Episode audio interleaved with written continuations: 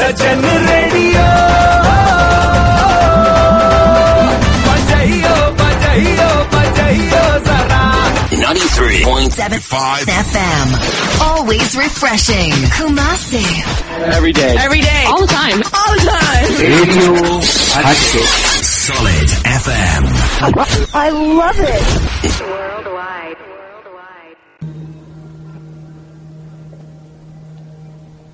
एक बार सभी प्यार से बोलेंगे, ऐसे नहीं, जरा और जोर से, और जोर से।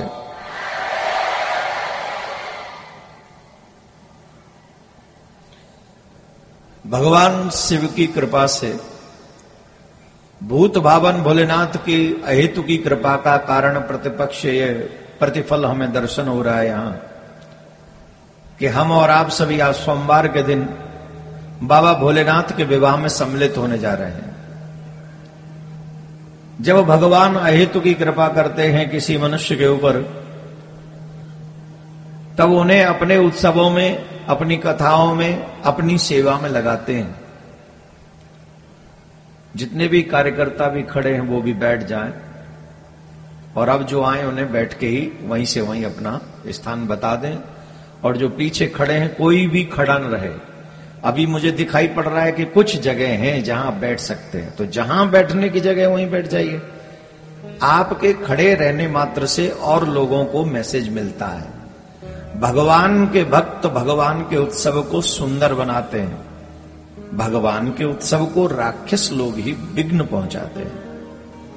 हम क्योंकि भक्त हैं, हम भगवान की सेवा में आए हैं, तो हमें उस कारण भगवान के उत्सव को सुंदर बनाना चाहिए, विघ्न नहीं पहुंचाना चाहिए। खड़े रहना भी एक विघ्न ही है, तो आप लोग बैठ बैठ जाएं जहां हैं, मन लगाकर श्रवण करें।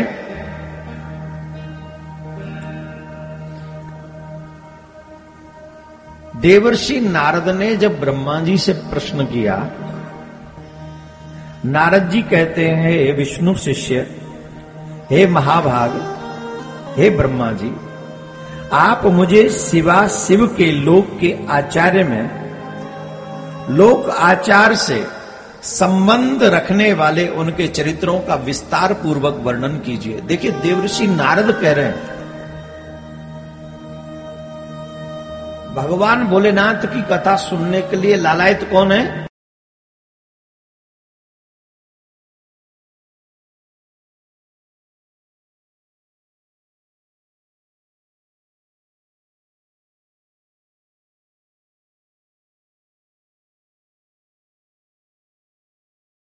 आप सही दिशा में चल रहे हैं। ध्यान से सुने, हम भक्ति के मार्ग में चल रहे हैं, हम मनुष्य धर्म का पालन कर रहे हैं। इस बात का अगर हमें पता लगाना हो तो कैसे लगाएं? बोले, जब मंदिर जाने को मन तरसता हो, कथा सुनने को मन तरसता हो, किसी की सहायता के लिए मन तरसता हो, भगवान का भजन करने के लिए मन तरसता हो, तो समझ लो हमारी दिशा और दशा दोनों सही है।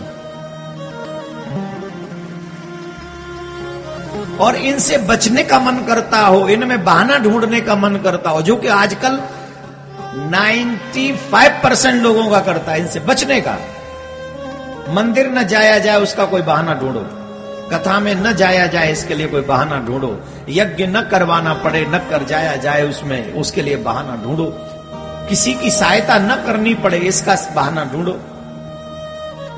परोपकार के सारे जो जो मार्ग भगवान के लिए जाते उनमें न करने के बहाने ढूंढते हैं। वो कौन है? वही तो राक्षस है।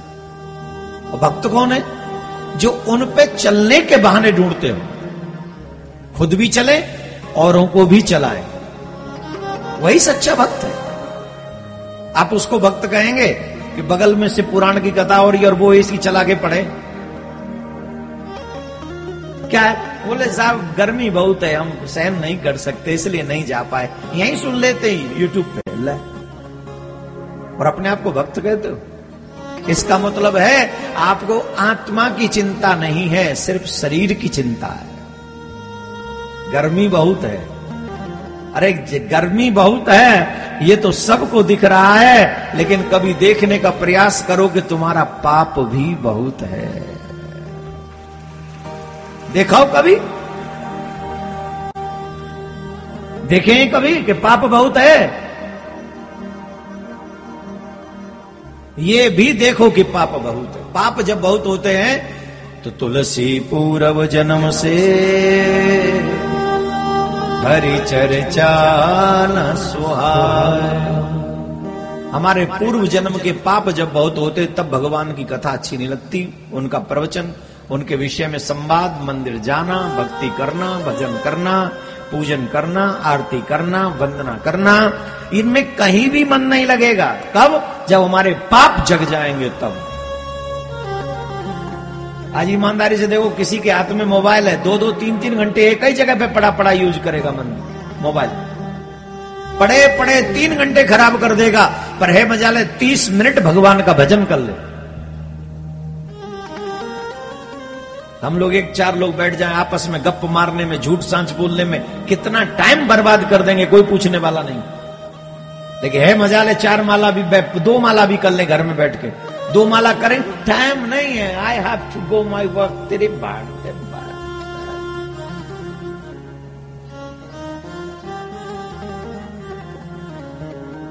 भगवान ने बड़ी कृपा करके तुम्हें वर्क दिया है, उस भगवान को शुक्रिया अदा करो कि नाथ आपने मुझे फ्री नहीं किया है, आपकी बड़ी कृपा है, धन्यवाद। देवर्षि नारद कहते हैं, हे प्रभु, हे ब्रह्मा जी, हे जगत पितामह ब्रह्मा, आप हमें शिवा शिव के उन अद्भुत चरित्रों को बताइए। हे तात, भगवान शंकर जी ने प्राणों से भी प्यारी अपनी धर्म पत्नी सती का किस लिए त्याग किया था? वो त्याग क्यों किया उन्होंने? क्या क्या रीजन था उनके त्याग का? देखिए, फिर एक बार ध्यान से सुन लो। शंकर भगवान ने सती मां का त्याग किया, त्याग तो किया पर सिग्नेचर करके तलाक नहीं किया।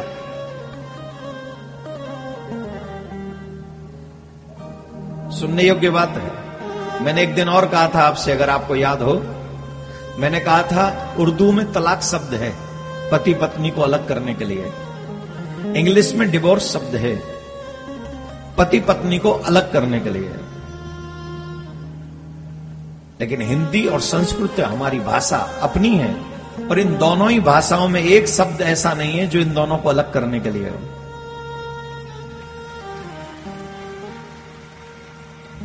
इसका मतलब है हमारे यहां अलग नहीं किया जाता, हमारे यहां जोड़ के रखा जाता है। लेकिन कई बार ऐसी स्थिति बन जाती है कि आपस में बनती नहीं, या पत्नी या पति हमारे मन के विपरीत आचरण करता है,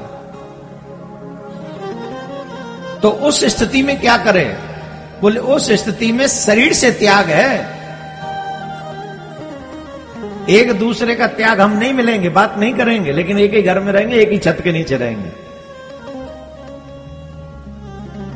समाज को पता नहीं चलेगा कि हम अलग हैं, लेकिन हम तुमसे बात नहीं करेंगे, हम तुम्हारा साथ नहीं देंगे, हम तुम्हारा उपभोग नहीं करेंगे। क्यों? क्योंकि तुम धर्म विरुद्ध आचरण करते हो। ये होता है। तो नारद जी पूछ रहे हैं, श्री शिव अपनी धर्म पत्नी जो कि उनको बहुत ही प्यारी थी, उनका त्याग क्यों किया? किस कारण से उन्होंने शिवा का त्याग किया? शिव ने कृपा करके बताइए। ब्रह्मा जी कहते हैं, मेरे पुत्र श्रेष्ठ महाप्रज्ञ, हे तात नारद, आप महर्षियों के साथ बड़े प्रेम से भगवान श्री चंद्रमौल का चरित्र सुनने के लिए भगवान विष्णु की प्रेरणा से मेरे पास आए हो, तो मैं तुम्हें अवश्य वो प्रसंग सुनाऊंगा जिसके कारण शिव ने शिवा का त्याग किया। भगवान लीला करते हैं, कैसे सुनो। जिस समय दंडकारण्य में भगवान श्री राम अपनी पत्नी को ढूंढ रहे थे, हे खग मृग हे मधुकर श्रेणी, खग मृग हे मधुकर श्रेणी, हे खग मृग हे मधुकर श्रेणी,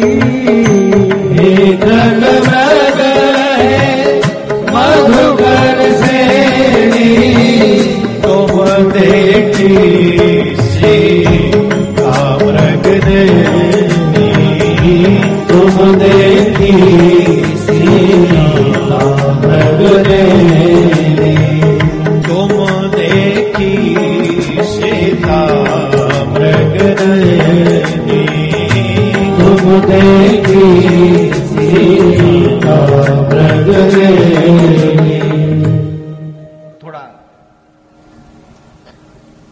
हमको समझना चाहिए कि कैसे और इस कथा को हम समझें। भगवान श्री राम को प्रणाम किया महादेव ने दंडकारण्य वन में। सती ने देखा कि सबके पूज्य शिव, सती देख रही है सबके पूज्य शिव इन एक राजकुमार को प्रणाम कर रहे हैं। कल आपने ये प्रसंग सुना सुना कि नहीं, याद आया कि नहीं? बोले हमें तो याद नहीं है, हम तो बातों में ही रह गए थे। अब याद कर लो फिर, अब तो नहीं हो बातों में।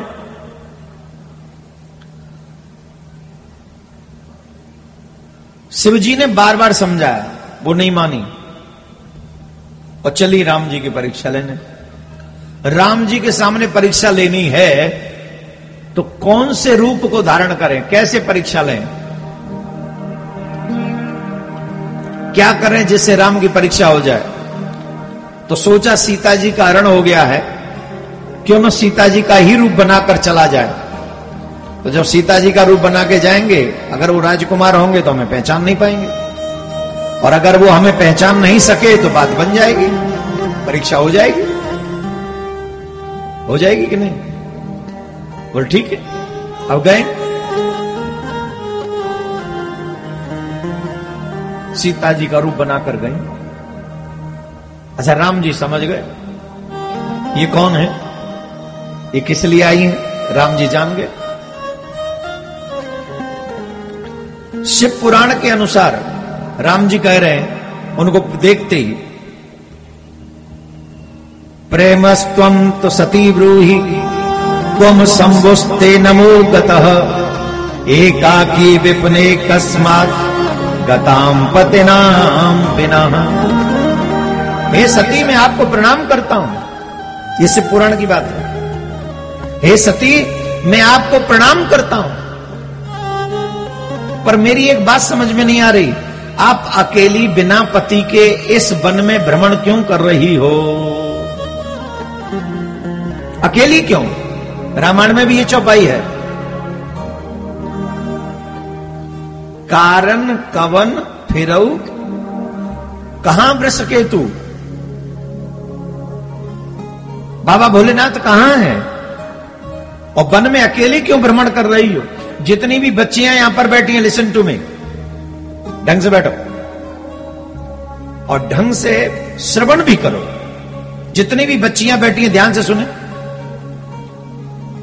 हमारे यहां यह बताया गया है कि कभी भी अकेले घूमना नहीं चाहिए। समझ रहे हैं कि नहीं? बचपन हो, जवानी हो, बुढ़ापा हो, स्त्री को कभी भी अकेले भ्रमण नहीं करना चाहिए। आजकल की देवियां जो यहां बैठी हैं, मैं उनसे नहीं कह रहा हूं, आप बड़ी अच्छी हैं, आप जैसी तो पूरी दुनिया में हमने कहीं देखी ही नहीं है। जब मन किया गाड़ी उठाई और निकल गए, घर के बड़ों से भी नहीं पूछते कहीं जाना है कि नहीं, अपने आप प्रोग्राम सेटल करते। ड्राइवर को कहा हां भाई चलो, और ड्राइवर कौन है? छुपा है तुम्हारा। कौन है ड्राइवर? थर्ड पर्सन है ना, थर्ड। अरे साहब बीस साल से, अरे साहब पचास साल से काम कर रहा सही, जब बुद्धि भ्रष्ट होती है तो एक सेकंड काफी है।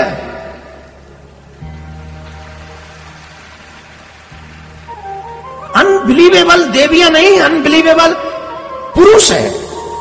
पुरुष के संग से कभी भी दुर्घटना घट सकती है अगर वो पर्सन थर्ड पर्सन हो। बीस साल से काम कर रहा है ड्राइवर। अरे शास्त्र ऐसा कहते। मैंने एक वीडियो बनाया है, उस वीडियो को आप समझे समझ लें। हमने एक वीडियो बनाया, उस वीडियो को देखे तीन जगह पर स्त्री को कभी भी अकेले नहीं भेजना चाहिए। शास्त्र ऐसा कहते हैं, कभी भी कन्या हो, स्त्री हो, बुजुर्ग हो, कभी भी अकेले मत भेजो। क्यों?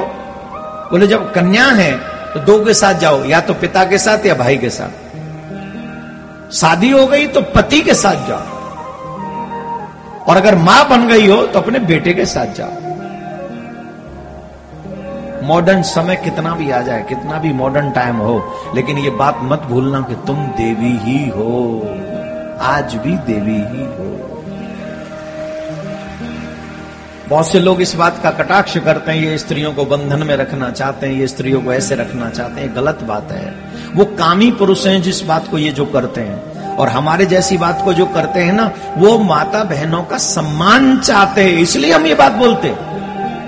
हम आपको बंधन में नहीं देखना चाहते। कहां मर जाते हैं वो लोग जब सुनते हैं कि दस साल की बच्ची के साथ ऐसा हो गया, साठ साल की बुढ़िया के साथ ऐसा हो गया, नौकर घर का सर्वेंट ही कर गया। कहां मर जाते हैं तब वो मॉडर्न भाषण देने वाले लोग। वो तब रोना भी नहीं चाहते, लेकिन हमें इसलिए बोलना पड़ता है कि आपको तब रोना न पड़े। चोरी हो जाने के बाद, मर्डर हो जाने के बाद रो तो क्या रोए, ऐसी व्यवस्था करो कि मर्डर हो ही ना, ऐसी व्यवस्था करो चोरी हो ही ना, ऐसी व्यवस्था करो सम्मान खोया ही ना जाए। हम उसके लिए, व्यासपीठ उसके लिए काम करती है। शास्त्रों का नियम है, बच्ची हो तो पिता के साथ जाओ, बड़ी हो तो पति के साथ जाओ, बुजुर्ग हो तो अपने पुत्र के साथ जाओ, लेकिन एक पुरुष साथ में होना चाहिए, वो भी आपके घर का। क्यों होना चाहिए? आपके सम्मान की रक्षा के लिए वो अपनी जान भी दांव पे लगा देगा। लगाएगा कि नहीं? जितनी भी बेटियां बैठी हैं, जितनी बेटियां अनमेरिड बेटियां बैठी हैं, हाथ उठाओ, ऊंचा करो, पता तो चले इतने बच्चे आए हैं। लोग कहते कथा में बच्चे नहीं जाते।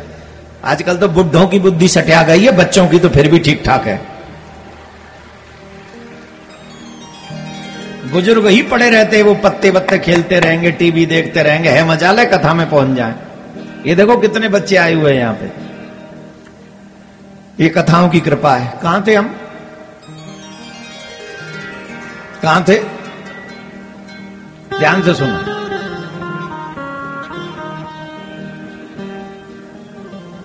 जितनी अनमैरिड बेटियां बैठी हैं, आप सड़क पे जा रही हैं और आपके साथ आपके पिताजी अथवा आपके भैया हैं, और वहां के चार गुंडे आपको गंदा कमेंट करें। पिताजी के साथ या भैया के साथ आप जा रही हैं और कोई चार गुंडे आपको गंदा कमेंट करें, तो आप बताइए आपका सम्मान कब तक सुरक्षित है? जवाब दो, कब तक सुरक्षित है? जब तक आपके पिताजी की जान में जान रहेगी, जब तक आपके भाई के प्राण में प्राण रहेंगे, तब तक आपके सम्मान को आंच नहीं आ सकती।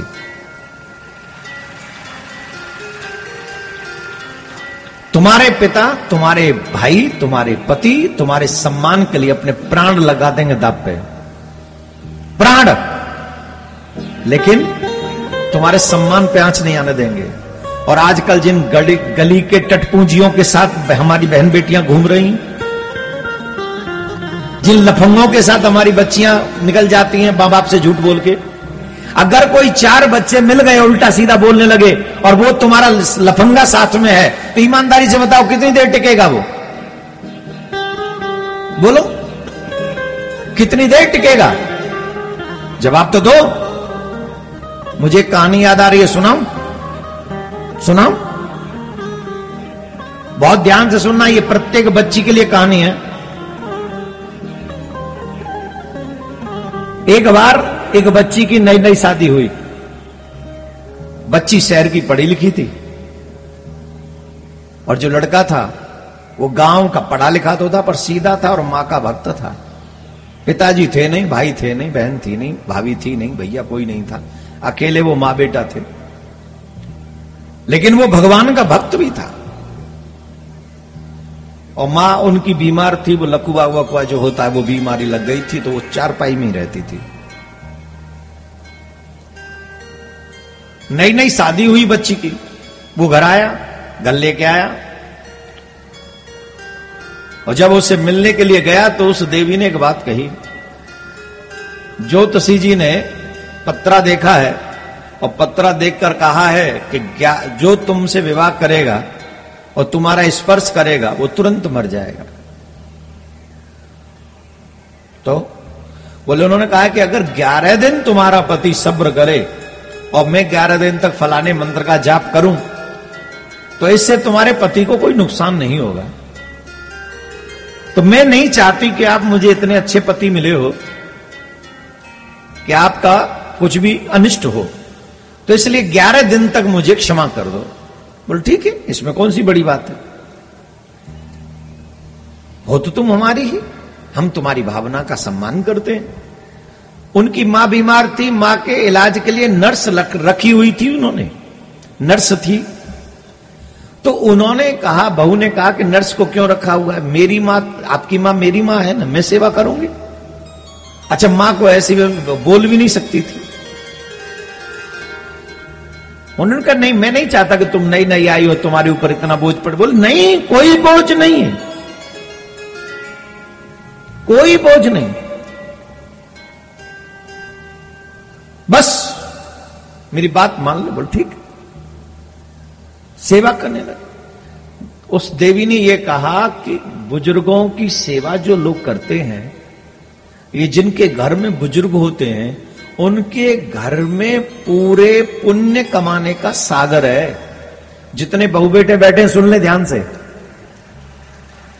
जितने बहू बेटे बैठे हैं वो सुन लें, जिनके घर में बुजुर्ग होते हैं उनके घर में पुण्य का पूरा सागर है। देवता भी उनके भाग्य को देख के तरसते हैं जिनके घर में ऐसे बुजुर्ग हैं जिनकी सेवा की जा सकती है।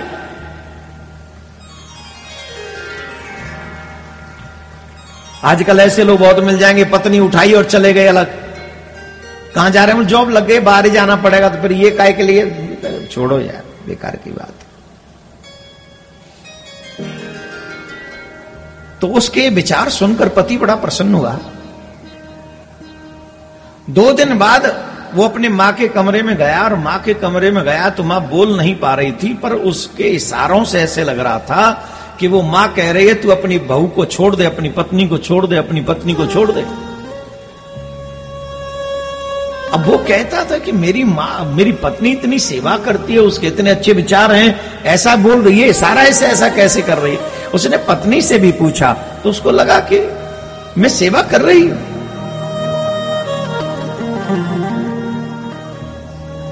धीरे धीरे मां की तबीयत खराब होने लगी, डॉक्टर को बुलाया, डॉक्टर ने नर्स को रखा, नर्स ने, इस बीच में दस ग्यारह दिन निकल गए। नर्स ने कहा कि आपकी मां है और आप अपनी मां से बड़ा प्रेम करते हैं, आपने मुझे निकाल दिया, लेकिन आप ढंग से देखभाल तो करो अपनी मां की। बोले मां की देखभाल तो ढंग की हो रही। बोले हो रही होती तो ये हाल होता, ये देखो तुम्हारी मां का हाल क्या है। तो पीठ में पीछे बहुत घाव हो गए थे, करवट भी नहीं ले सकती थी, ऐसी हालत हो गई थी। कई घरों में आपने ऐसी बहुएं देखी होंगी, पति आ जाए तो सास ससुर की खूब सेवा करती हैं, ले चाय, ले पानी, ले, और पति जैसे ही घर से बाहर चले जाए तो वो ये भी नहीं पूछने जाती कि हाँ साहब क्या लेगी, कुछ चाहिए कि नहीं। और कई बार तो एहसान कर, रोटी खाओगी क्या माता जी, ना आज तो व्रत रखेंगे अमावस को,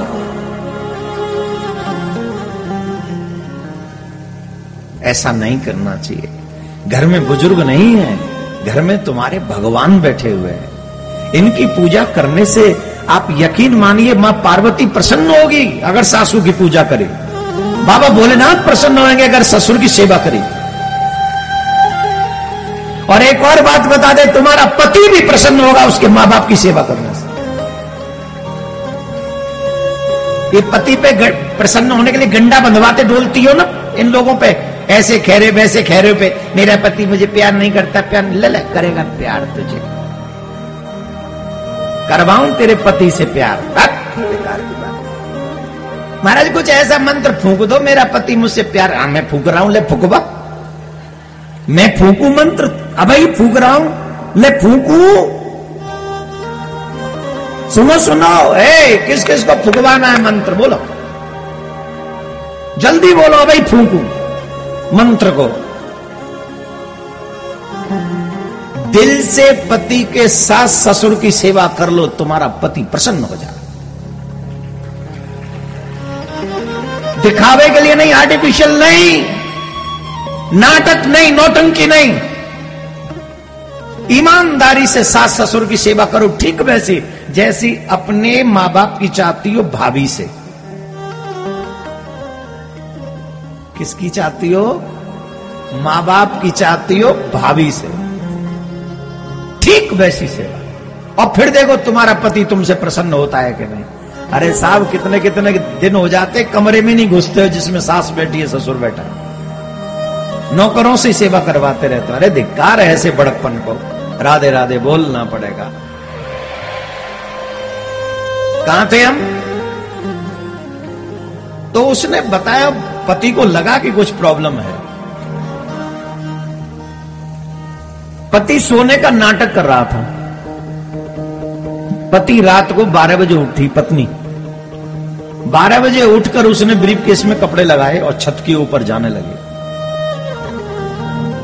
पति ने सोचा बारह बजे शायद पूजा के लिए जा रही हो, पूजा करती है, पंडित जी ने कोई मंत्र बताया है, पर सूटकेस में कौन सी पूजा है,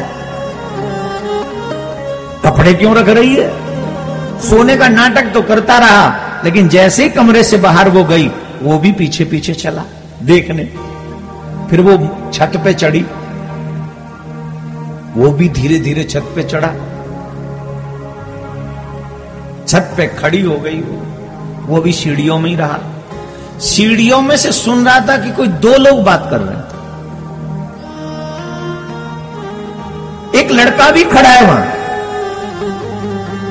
एक लड़का खड़ा है, उससे कह रही देखो तुमने कहा था कि ग्यारह दिन तक जैसे तैसे हैंडल कर लो, वो तुम्हें छुए ना, मैं तुम्हें लेके चला जाऊंगा ग्यारहवें दिन। आज तक उसने मुझे छुआ नहीं, मैं अभी तक तुम्हारी ही हूं, ले चलो मुझे। और कहा चिंता मत कर, एक दो दिन और निकाल। बोले नहीं नहीं, आज सूटकेस तैयार है। इतने में ही दौड़ के पति ने उसका सूटकेस पकड़ लिया और उसका हाथ पकड़ लिया।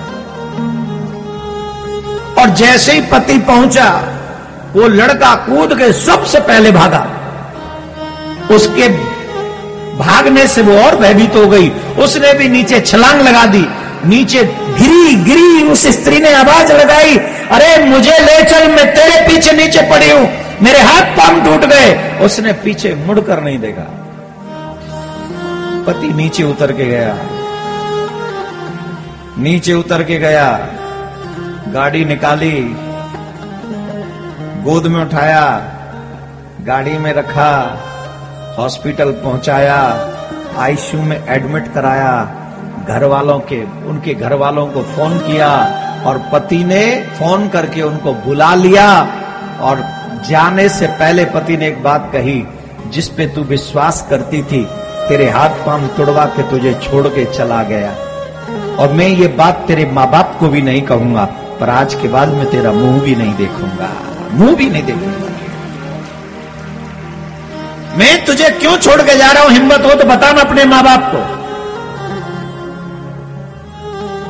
बताना कि जब तुझ पे विपत्ति पड़ी तो वो तुझे छोड़ के चला गया, और तुझ पे विपत्ति पड़ी फिर भी तेरे पति ने तुझे हॉस्पिटल तक पहुंचा दिया, जिसको तू छोड़ना चाहती थी। क्या कह रहा था मैं इस कहानी के माध्यम से? बताओ यहां पर कौन गलत है? बोलो कौन गलत है? जवाब दो, कौन गलत है? पति, पति की मां, वो भी तो स्त्री है। वो लड़का है कि नहीं गलत, भाग गया कि नहीं, और उससे भी ज्यादा गलत है वो स्त्री जिसने विवाह के बाद भी दूसरे पुरुष पर विश्वास किया। ये हमारे संस्कार नहीं है, बिल्कुल भी हमारे संस्कार नहीं। इसलिए हमारे यहां कहा जाता है या तो पिता के साथ या भाई के साथ या पुत्र के साथ भ्रमण करना चाहिए। राम जी पूछ रहे हैं, आप वन में अकेली क्यों भ्रमण कर रही हो?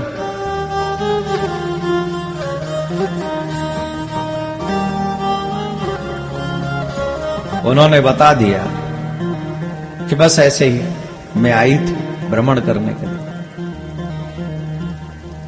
भगवान श्री राम ने उनके अनेकों रूप और दिखाए कि जिन सीता जी का रूप बना के आई हो ना, ये लो हमारा सीता जी हमारे साथ ही है, अलग नहीं है हमसे, हमारे ही संग में है, हमारे साथ। सीता मैया का भी दर्शन हुआ मां सती को।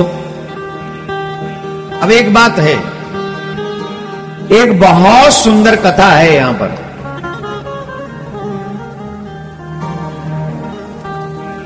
मां सती ने प्रश्न किया भगवान श्री राम से, यह कथा सिर्फ पुराण में मिलती है, यत्र अन्य कहीं मैंने पढ़ी नहीं, सुनी नहीं। बड़ी सुंदर कथा है ये, रुद्र संहिता सती खंड में है, बड़ी सुंदर कथा। उन्होंने कहा कथम प्रणस्त्वं तस्य सत्यं ब्रूहि समाग्रस्तः। मुझे आप सत्य सत्य एक बात बताएंगे? बोले हां, आप आज्ञा करें। आप शिव के बंदनीय कैसे हैं, आप कृपा करके बताइए, आप शिव जी के बंदनीय कैसे? पूरा ब्रह्मांड शिव जी को पूजता है, पूरा विश्व शिव जी को पूजता है, और शिव जी आपको बंदन करते हैं, आपको नमन करते हैं। कृपा करके बताइए क्या कारण, क्या? देखिए अहमदाबाद वासियों, कितने पार्थिव शिवलिंग दर्शन करो, कितने सुंदर दर्शन हो रहे, इतने तुम्हें एक जन्म लग जाएंगे इतने पार्थिव शिवलिंग बनाने में, तुम नहीं बना पाओगे। और तुम्हें ये दर्शन हो रहा है, दर्शन मात्र से तुम्हारे अनंत पाप नष्ट हो जाते हैं। और वो भाग्य कितना होगा जो अपने हाथों से इसका निर्माण कर रहे हैं। आहा, अद्भुत है। ब्रह्मा जी कहते नारद, पार्वती मां के प्रश्न पूछे जाने पर भगवान श्री राम ने कुछ कहा। एकदा ही पुरा देवी शंभुम परमसूतिकृत विश्वकर्माणमाहूय स्वलोके परतः परे। एक बार भोले बाबा ने विश्वकर्मा को अपने पास बुलाया। भोले बाबा को अपने पास बुलाया और अपने पास बुलाकर भोले बाबा को भोले बाबा ने विश्वकर्मा से कहा कि तुम हमारे लिए इतने सुंदर नगर का निर्माण करो, इतने सुंदर नगर का निर्माण करो कि ब्रह्मांड में उससे ज्यादा सुंदर कोई नगर लोक न हो। इतना सुंदर लोक का निर्माण करो। उस उस लोक में, उस लोक के बीचों बीच एक दिव्य सभा होनी चाहिए, रमणीय भवन होना चाहिए, और उसमें एक श्रेष्ठ सिंहासन का निर्माण करो। बाबा भोलेनाथ के कहने पर विश्वकर्मा ने एक दिव्य लोक बनाया, दिव्य, बड़ा दिव्य, बहुत ही भव्य, बहुत ही दिव्य, बड़ा अनुपम है, बड़ा सुंदर है, बहुत ही अद्भुत है। उसके बाद उन्होंने सभी देवता, नाग, नर, किन्नरों को बुलाया कि भाई बन गया, सबको बुलाया। भैया, ओ भैया, you are not in your home.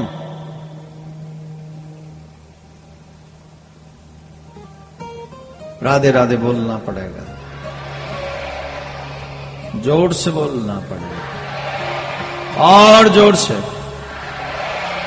जिनको कहते हैं जोर से बोलो, वो जोर से नहीं बोलते, जिनको कहते बोलो ही ना, वो बोलते हैं।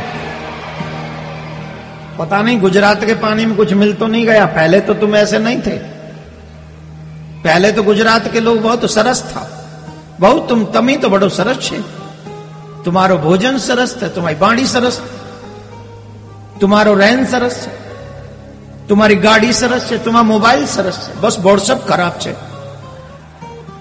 तुम्हारो व्हाट्सएप खराब छे, फेसबुक खराब छे, और बस तुम्हारी टीवी खराब छे, बाकी के सब सरस छे।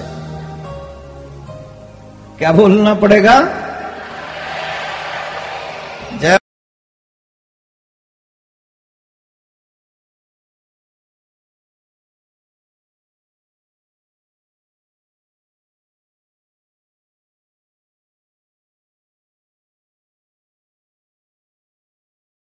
ऐसा धोखा देते हैं ये सोफा। सोफा माने कुर्सी, कुर्सी माने पद, पद माने फिर सोफा। इसलिए आपसे आग्रह है, जब भी भगवान का नाम बोलने का अवसर मिले तो चकाचक बोलो। क्या बोलना पड़ेगा? भगवान शिव ने विश्वकर्मा से एक बहुत दिव्य भवन बनवाया और उस दिव्य भवन में एक बहुत सुंदर आसन, सिंहासन बनवाया। सभी ऋषि मुनि देवी देवताओं को निमंत्रण दिया, सबको बुलाया गया और भगवान श्री राम कह रहे हैं, तब मुझे भी बुलाया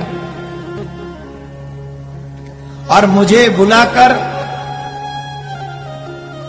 संपूर्ण औषधियों के साथ राज्याभिषेक के योग्य द्रव्य, प्रत्यक्ष तीर्थों के जलों से भरे हुए पांच कलश तथा बहुत से दिव्य सामग्रियों भगवान शंकर ने अपने पार्षदों द्वारा मंगवाया और वहां उच्च स्वर से वेद मंत्रों को घोष करवाया। हे देवी, भगवान विष्णु की पूर्ण भक्ति से महेश्वर देव सदा प्रसन्न रहते थे, इसीलिए प्रसन्न चित होकर वैकुंठ धाम से श्री हरि को बुलवाया।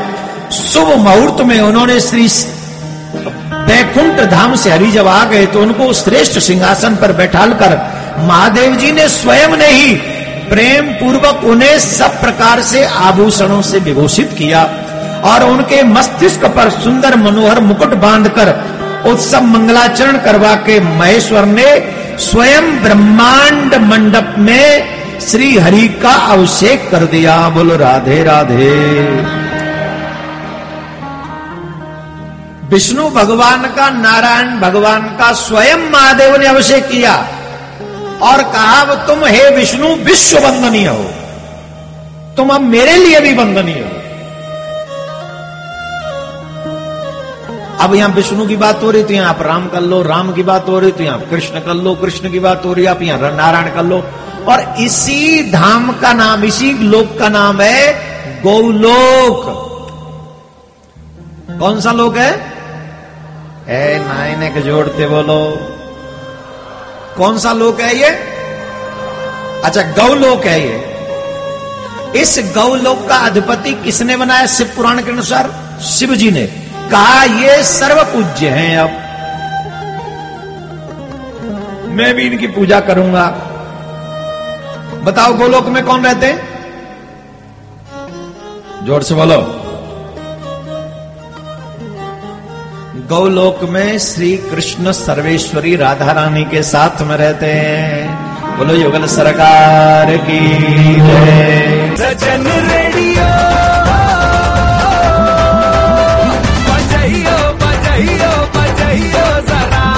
ninety-three point seven five F M. Always refreshing. Kumasi. Every day. Every day. All the time. All the time. Radio Hatshik. Solid F M. I love it. Worldwide. Worldwide. क्या बोलना पड़ेगा? इसको कहते सड्डे ना लड़ाओगे तो ऐस करोगे। सही माने में ऐस ये है कि ठाकुर के नाम पे रिझो, ठाकुर का नाम गाओ, ठाकुर का नाम सुनो और ठाकुर के नाम पे नाचो। बस यही सबसे बड़ी ऐस है। शांति से बैठ जाएं और कथाक्रम को वहीं से आगे सुने। भगवान ने उस लोक में शिव जी ने नारायण को आसक्त कर दिया, वहां विराजमान करा दिया और महेश्वर बोले, हे हरे, अब आप संपूर्ण लोक के कर्ता, पालक, संहारक, धर्म, अर्थ, काम के दाता तथा अन्याय करने वालों को दंड देने वाले होंगे, ये हमारी आज्ञा। आप महान बल पराक्रम से संपन्न जगत पूज्य जगदीश्वर होंगे और कहीं कहीं मुझसे भी अजय, आप हमसे भी अजय, आपको हम नहीं जीत सकेंगे, कह दिया महादेव ने। कह दिया कथाक्रम तो बड़ा है ये। शॉर्ट में इतना समझ लो, राम जी बोले, इस प्रकार श्री महादेव ने हमारे ऊपर कृपा करके हमको ये आज्ञा दी, इसी कारण से हम वो हमको आदर देते हैं। अब जरा सुनो, एक और बात सुनो। सत, रज और तम ये तीन गुण हैं, सत, रज और तम। सतोगुणी, रजोगुणी और तमोगुणी। सतोगुणी है नारायण, रजोगुणी है ब्रह्मा जी और तमोगुण जो है वो है महादेव का स्वरूप है। अब सतोगुणी सफेद, रजोगुणी सतोगुणी सफेद सफेद है, रजोगुणी लाल है, तमोगुणी डार्क है, ब्लैक। ये कलर प्रतीक हुए तीनों गुणों के। अब अब अब देखो इन दोनों दोनों का रंग देखो। सतोगुण के हिसाब से सतोगुण के हिसाब से नारायण भगवान का रंग सफेद होना चाहिए, कर्पूर की तरह, कपूर की तरह। और तमोगुण के हिसाब से शंकर भगवान का रंग होना चाहिए काला, तमोगुण के हिसाब से। लेकिन उल्टा है, उल्टा है। कैसे? बोले जो सतोगुणी है वो काले हैं, श्याम वर्ण है, नारायण भी श्याम वर्ण के, और जो तमोगुणी है वो कपूर की तरह।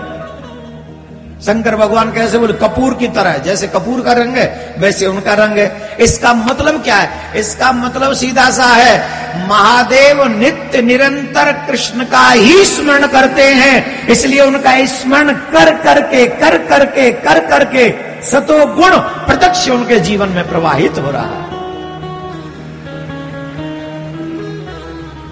और स्वयं नारायण महादेव के परम भक्त हैं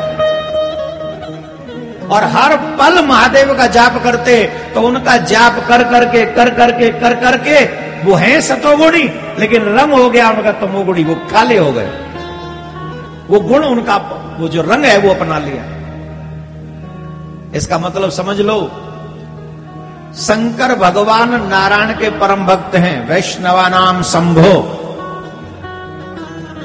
वैष्णवों में शंकर भगवान से बड़ा वैष्णव पूरी विश्व में कहीं नहीं। और शंकर भगवान ने शिव पुराण में यह अनाउंस किया है, हे नारायण जो तुम्हारे भक्त होंगे और कभी वो मेरे ऊपर जल चढ़ा देंगे, बेलपत्र चढ़ा देंगे, मैं उनकी मुक्ति कर दूंगा। जो तुम्हारे भक्त होंगे और जो मेरे भक्त हों, अगर वो तुम्हारा नाम जप ले या कोई नाम उनके मुख से निकल जाए तो उनका कल्याण तुम कर देना है, तुम्हारी गारंटी।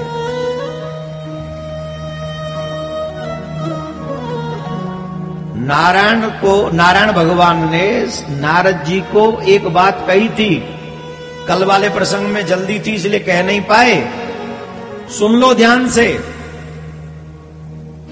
शंकर भगति बिना नर भगति न पावई मोर। जो मनुष्य शिव की भक्ति नहीं करेगा उसे मेरी भक्ति प्राप्त नहीं होगी। और यही बात शिव भी कहते हैं। और एक और बात सुन लीजिए,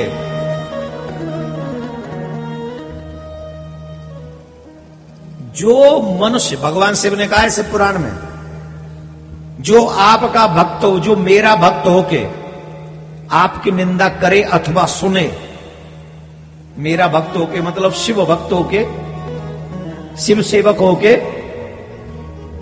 कोई आपकी निंदा सुने अथवा करे, उसे मैं नरक में डाल दूंगा। और नारायण भी ये कहते हैं, मेरा भक्त होके कोई आपकी निंदा करे तो उसे मैं नरक में डाल दूंगा, सुने उसी को डाल दूंगा। इसका मतलब क्या हुआ? तुम शिव भक्त और नारायण का अपमान कर रहे हो तो बाबा भोलेनाथ तुम्हें त्रिशूल पे टांगने वाले, ध्यान रखना। और तुम नारायण के भक्त और शिव जी की अवहेलना कर रहे हो तो नारायण भगवान सुदर्शन चक्र तुम्हारी गर्दन पर चलाने वाले, इस बात का तुम ध्यान रखना। अरे भाई भेद बुद्धि मत रखो, एक ही हैं, वही ब्रह्मा है, वही विष्णु है, वही शिव है। ब्रह्म एक है, अलग अलग रूपों में व्यवस्था के लिए आ जाते। बोलो राधे राधे। ऐसे नहीं, जोर से बोलो। देखो ये तो गलत बात है, कितने धीरे बोल रहे हो अभी आप, जोर से। आहा देखो अब कितना आनंद आ रहा है। मुझे पता है गर्मी है, पर मुझसे ज्यादा तुम्हें नहीं लग रही होगी, मैं गारंटी से कह रहा हूं। बैठ जाओ री, लाल दुपट्टा वाली मैया, अरे खा और कर रही है अम्बा, हाँ देख ला कहां थे हम।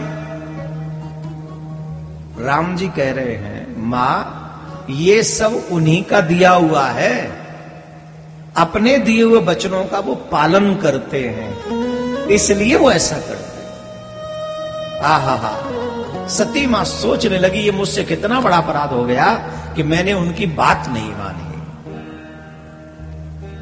अब जब वो पूछेंगे तो मैं उन्हें क्या जवाब दूंगा। जाए उतर अब देहूं का रूप ज्यादा मन में दुख हुआ क्या उत्तर दूंगी। लेकिन अब जब लौट के गए तो भगवान भोलेनाथ तो बट वृक्ष के नीचे तप कर रहे थे, तपस्या कर रहे थे। बाबा ने पूछा देवी लिया ही परीक्षा। देखो बाबा ने रामचरितमानस में एक बात कही, लीन परीक्षा कवन विद सत्य कहूं सब बात। देवियां ध्यान से सुने, जितनी भी देवी बैठी है ध्यान से सुनो। पति से कभी भी झूठ नहीं बोलना चाहिए। और जितने भी मनुष्य यहां बैठे हैं हमारी बात नोट कर लो, अपने मां बाप से कभी झूठ मत बोलो, अपने भगवान के आगे कभी झूठ मत बोलो, अपने गुरु के आगे कभी झूठ मत बोलो, अपने पति के आगे कभी झूठ मत बोलो। और कोई संत महात्मा अगर आ जाए, कोई भक्त आ जाए तो उसके आगे भी झूठ मत बोलना। अगर झूठ बोला तो ठीक नहीं।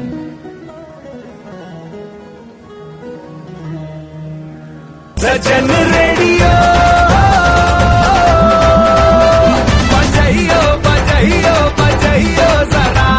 ninety-three point seven five F M.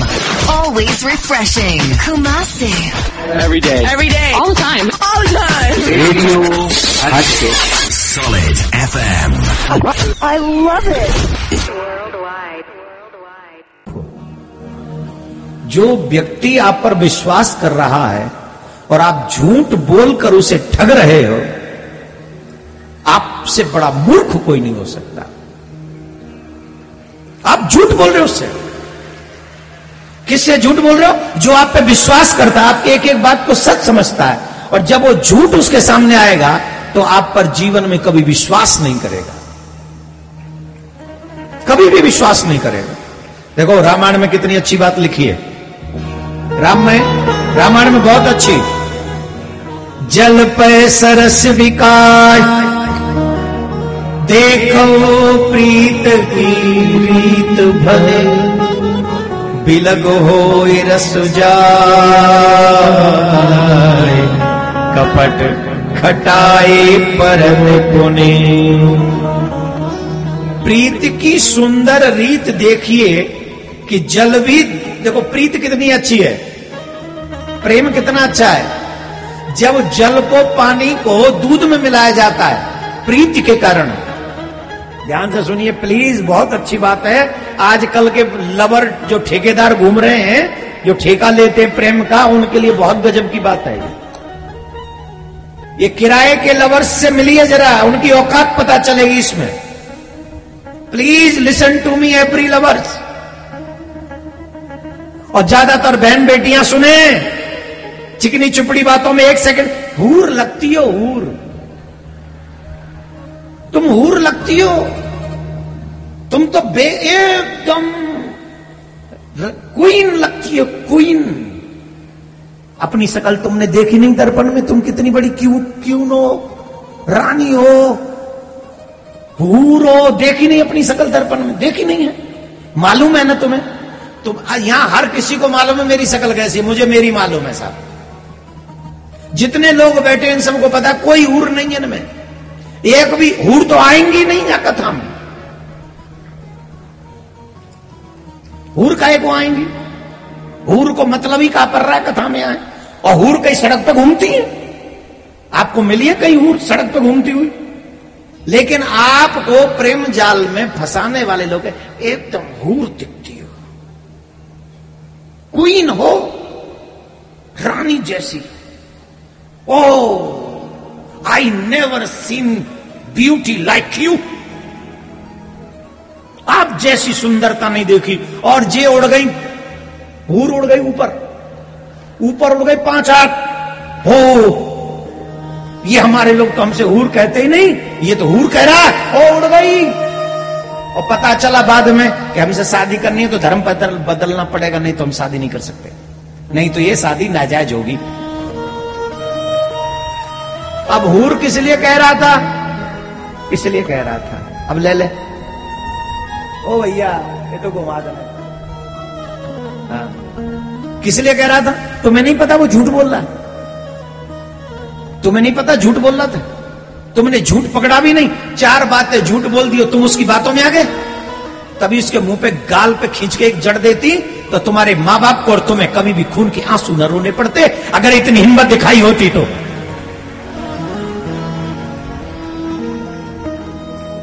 प्रीति किसको कहते? सच्ची प्रीति किसको कहते? सच्ची प्रीति इसको कहते जैसे दूध करता है जल से। जल को खरीदने जाओ मार्केट में पंद्रह रुपए किलो, और दूध को खरीदने जाओ सिक्सटी रुपए किलो, सेवेंटी रुपए किलो। हाँ या ना? हाँ या ना? लेकिन जब जल मिल जाता है दूध में तो दूध पानी की क्या कीमत हो जाती बोलो? Sixty seventy. जो दूध के रेट होते हैं वही रेट पानी के भी हो जाते हैं। क्यों? क्योंकि दूध उसे अपना रंग दे देता है। यही सच्ची प्रीति है, तुम्हारी कीमत बढ़ा दो।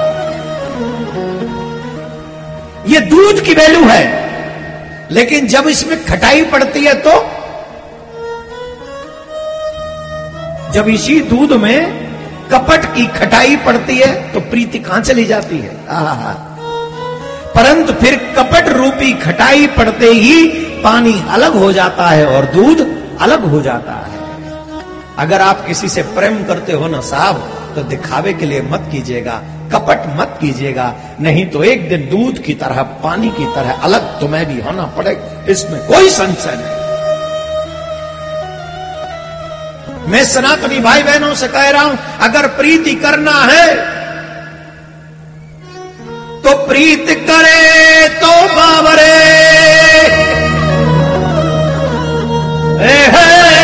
प्रीत करे तो बावरे, मोहन से चितलाए तो नैनन के मिलत ही, जीवन सफल हो जगत बावरो बावरे, जगत बावरो बावरे, मत करियो विश्वास,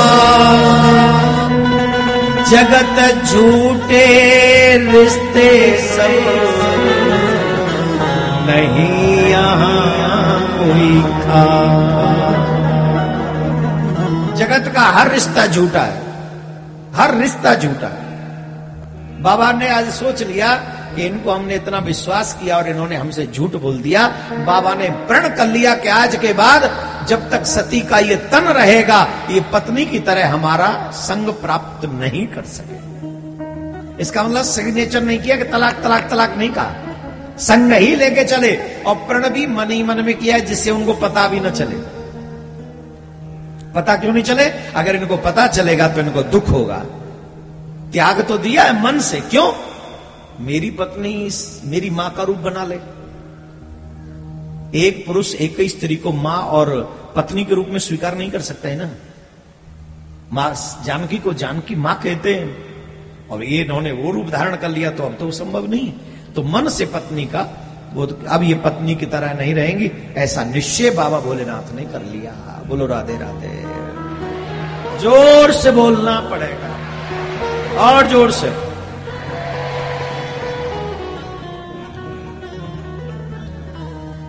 लेके गए कैलाश पर्वत पे, कथा प्रारंभ कर दी। वहां पर समाधि में बैठ गए बाबा भोलेनाथ, और जब समाधि में बैठे तो उस समय दक्ष प्रजापति ने यज्ञ किया, और दक्ष प्रजापति ने यज्ञ किया। कथा तो बहुत बड़ी है, बहुत बड़ी है। देवता वहीं होके जा रहे थे, कैलाश पर्वत भर गया था देवताओं के विमानों से। मां सती ने कहा आपकी आज्ञा हो तो हम भी चले जाएं।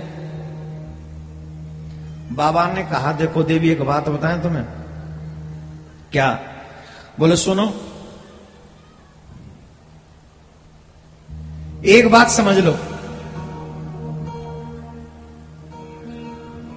बिना बुलाए किसी के यहां जाना नहीं चाहिए। दो तीन जगह ऐसी हैं जहां मनुष्य बिना बुलाए जा सकता है। कहां? अपने भगवान के यहां जा सकता है, अपने माता पिता के यहां जा सकता है, अपने गुरु के यहां जा सकता है। परंतु वहां भी अगर कोई विरोध मानता हो तो वहां गए कल्याण न होई, वहां जाने पर भी कल्याण नहीं होने वाला। फिर वहीं जाओ जहां पर, वैसे अपनों के यहां तो बिना बुलाए जाया जा सकता है, लेकिन जहां अपने, क्या बोलते हैं, जब अपनों में अपनेपन की फीलिंग ही ना हो तो वो अपने काहे के? अपने अपनापन की फीलिंग तो दिखाएं। वो हमसे द्रोह करते हैं तुम्हारे पिता, और हमारे कारण तुम्हें भी नहीं बुलाया, इसलिए हमको नहीं लगता कि तुमको वहां जाना चाहिए। पर एक बात है, जब गलतियां करते हैं तो गलतियां करते चले जाते हैं। पहली गलती राम पे संदेह, दूसरी गलती भगवान के वचन पे संदेह, तीसरी गलती राम की परीक्षा, और आज चौथी गलती हो रही है। भगवान कह रहे हैं मत जाओ, और फिर भी देवी जी का मन कर रहा है कि नहीं, पिताजी के घर में यज्ञ है, मुझे जाना चाहिए। और कितनी देवियां तो ऐसी हैं जो, अहमदाबाद तो बड़ा बड़ा शहर है ना, यहां तो एक गली में मायका, दूसरी गली में ससुराल। हाँ जी कि ना जी? हैं?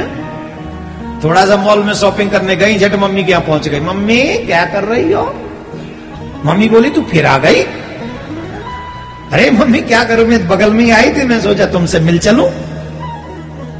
अच्छा इनको आते हुए देख लिया भाभी ने, भाभी को फिर टेंशन है कि कुछ नहीं तो नींबू पानी तो पूछना ही पड़ेगा।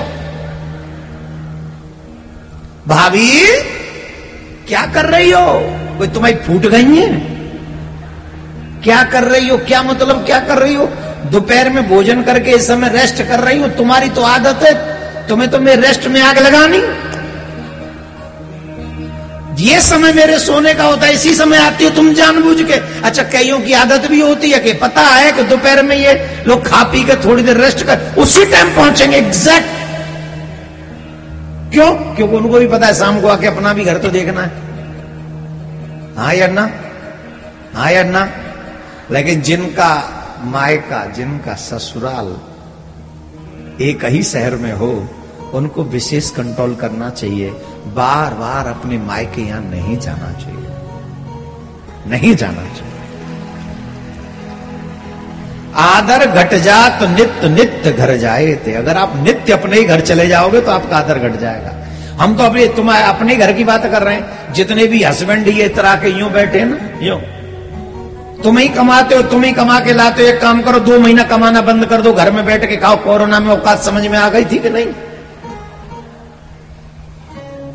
आ गई थी कि नहीं? कोरोना में क्या करे, हे भगवान कब खत्म होगा कोरोना? बोले क्यों, क्या हो गया? अच्छा है सब बंद है तो हमें भी रेस्ट करने। अरे तुम्हारे रेस्ट के चक्कर में हमारा रेस्ट खतरे में पड़ा हुआ है। घर में पड़े रहते हो चौबीस घंटे, चाय बना ला, कॉफी बना ला, पकौड़ी सेक ला, थोड़ा पुलाव बना ला।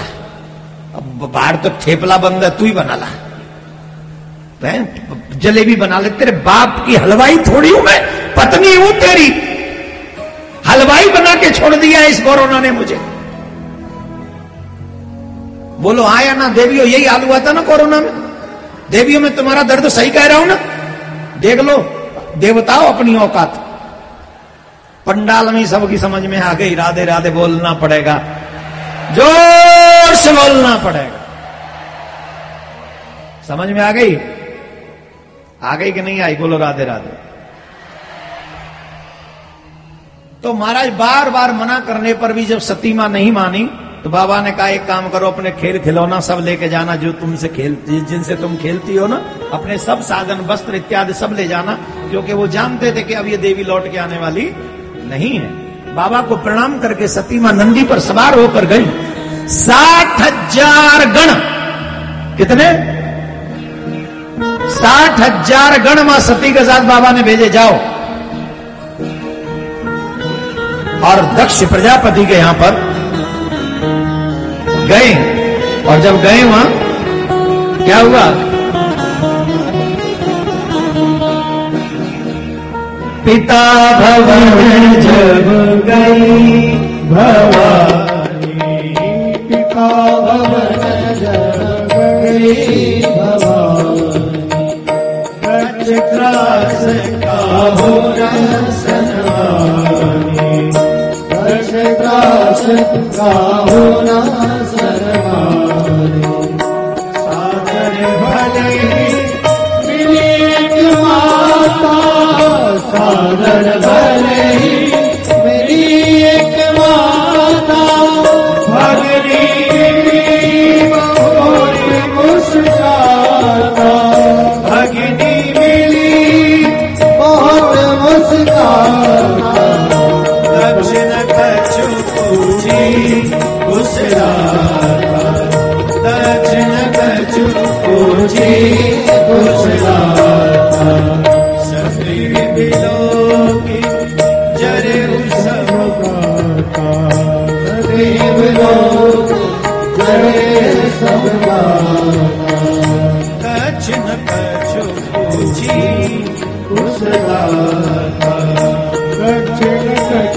पूजी उसलाता। दक्ष प्रजापति ने अपनी बेटी को आया देखा। अच्छा, वो दक्ष के डर से किसी ने भी नहीं पूछा कि ये कैसी हो। इवन कई ऐसे कितने लोग थे जिन्होंने प्रणाम ही नहीं किया। याद रखो, ये सब लोग तुम्हारा मान सम्मान तब करते हैं जब तुम पे कुछ हो, और जब तुम पे कुछ ना हो तो लोग तुम्हारा मान सम्मान भी नहीं करते, भूल जाते। जिधर को दिखे भरी परात, उतकू नाचे समिया रात। हाँ या ना? तुम्हारा चाहने वाला कोई नहीं है, तुम्हारे अच्छे समय का चाहने वाले हैं लोग। जब तक तुम अच्छी जगह पर बैठे हो तभी तक तुम्हारा सम्मान है, और अगर तुम्हारी जेब में कुछ नहीं, तुम्हारे पास कुछ नहीं, तुम्हारे पद प्रतिष्ठा कुछ नहीं, तुम्हें कोई दो पैसे का नहीं पूछेगा। दक्ष प्रजापति के वैसे राजकुमारी का भी सम्मान किसी ने नहीं किया, किसी ने भी नहीं। हाँ, मां मिली, मां ने बड़े आदर से पूछा, कहो बेटी कैसी हो। बहनें भी आकर मिली, कहो कहो कैसी हो, सब ठीक तो है, सब कुशल मंगल तो है। ठीक, मां तो मां होती है। और जितने भी बच्चे यहां पर बैठे हैं, मैं आपसे निवेदन करूंगा, अपने मां बाप से कभी भी कोई ऐसा व्यवहार मत करो कि उनका दिल दुखे। माता पिता बहुत अच्छे होते हैं, आपके कल्याण के लिए हमेशा चिंतित रहते हैं। अब सती जी गई कहां? उस यज्ञशाला में कि चलो अपनी तो कोई बात नहीं, चलो जाके देखते हैं। चल के देखते ही तो यज्ञशाला में सती जाए देखे जब जागा, कब नसीब संभो कर बागा, सती जाए देखे जब जागा, कब नसीब संभो कर बागा,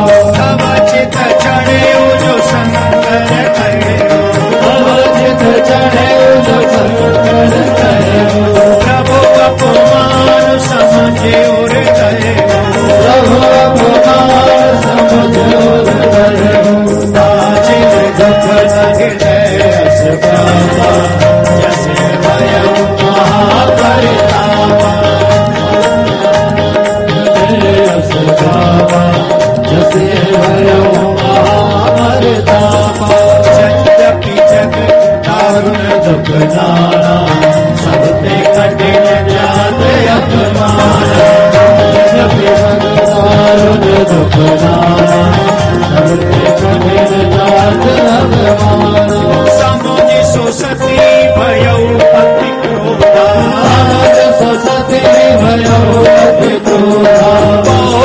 जननी की जननी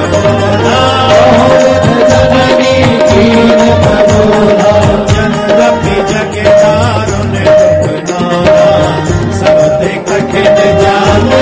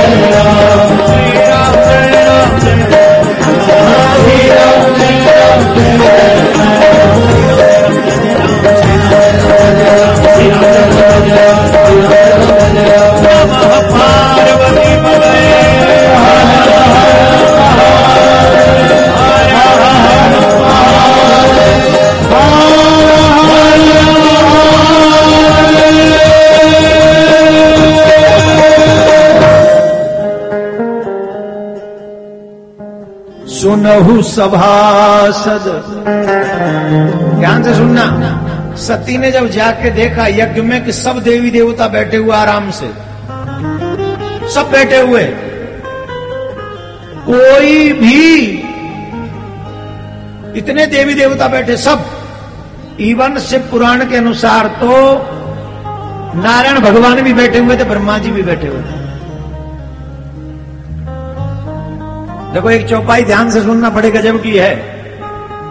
यद्यपि दुख यद्यपि जग दारुण दुख नाना सवते कठिन जात अभुवन। इस संसार में वैसे दुखों की कोई कमी नहीं है, बहुत बहुत बड़े बड़े दुख हैं, लेकिन सबसे कठिन दुख है अपमान का सामना करना।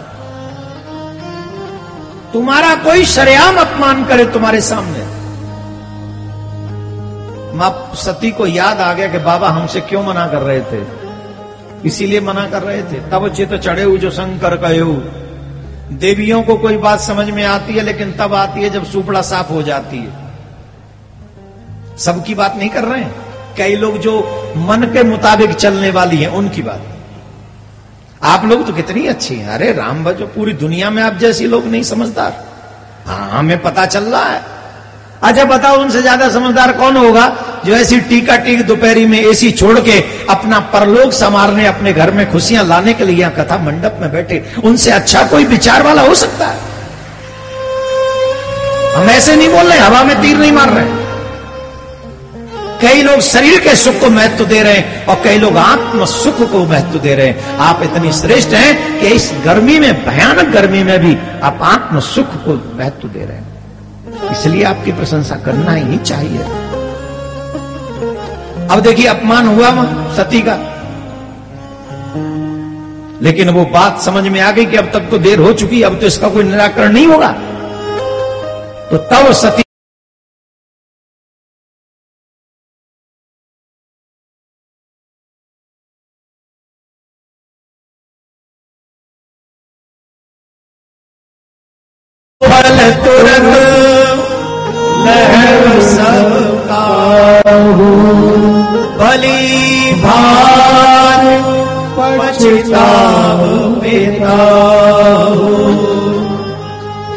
संत शंभो श्रीपते सुनिए जानता काटिए तासु जीव जो श्रवण उदेन चलिए पराई जगदात्मा महेश पुरारी जगत जनक सबके हितकारी। सती माँ ने कितनी अच्छी बात कही है। जो जो भगवान की भक्ति करते हैं, पूजा करते हैं, कथा सुनते हैं, उन लोगों को ये माँ की बात ध्यान से सुननी चाहिए। ये कोई साधारण मनुष्य नहीं कह रहा है, ये स्वयं माँ कह रही है। इतना पूजा पाठ, इतने नियम व्रत के बाद भी हमें फल क्यों नहीं मिलता है? सुनिए जरा माँ क्या कह रही है। और ये सभी सनातनियों को सुनना चाहिए जो फेसबुक पे, सोशल मीडिया पे जो हिंदू बनते हैं ना, सुनो। एक्शन हो तो रिएक्शन भी होना चाहिए। तुम्हारे धर्म के ऊपर कोई एक्शन पे एक्शन किया जाए और तुम कोई रिएक्शन न करो, इसी के कारण तुम्हारी आज कोई सुनने वाला नहीं है। पूरी दुनिया में नहीं सुनता, दुनिया के छोड़ो तुम्हारे भारत में तुम्हारी कोई नहीं सुनता, क्योंकि तुम रिएक्ट नहीं करते हो। और लोग रिएक्ट अच्छा करते हैं तुमसे, तुमसे लाख गुना अच्छा रिएक्शन है उनका। सती मां का वचन सुनो तथा कथित अपने आप को हिंदू कहने वालों। मां कहती है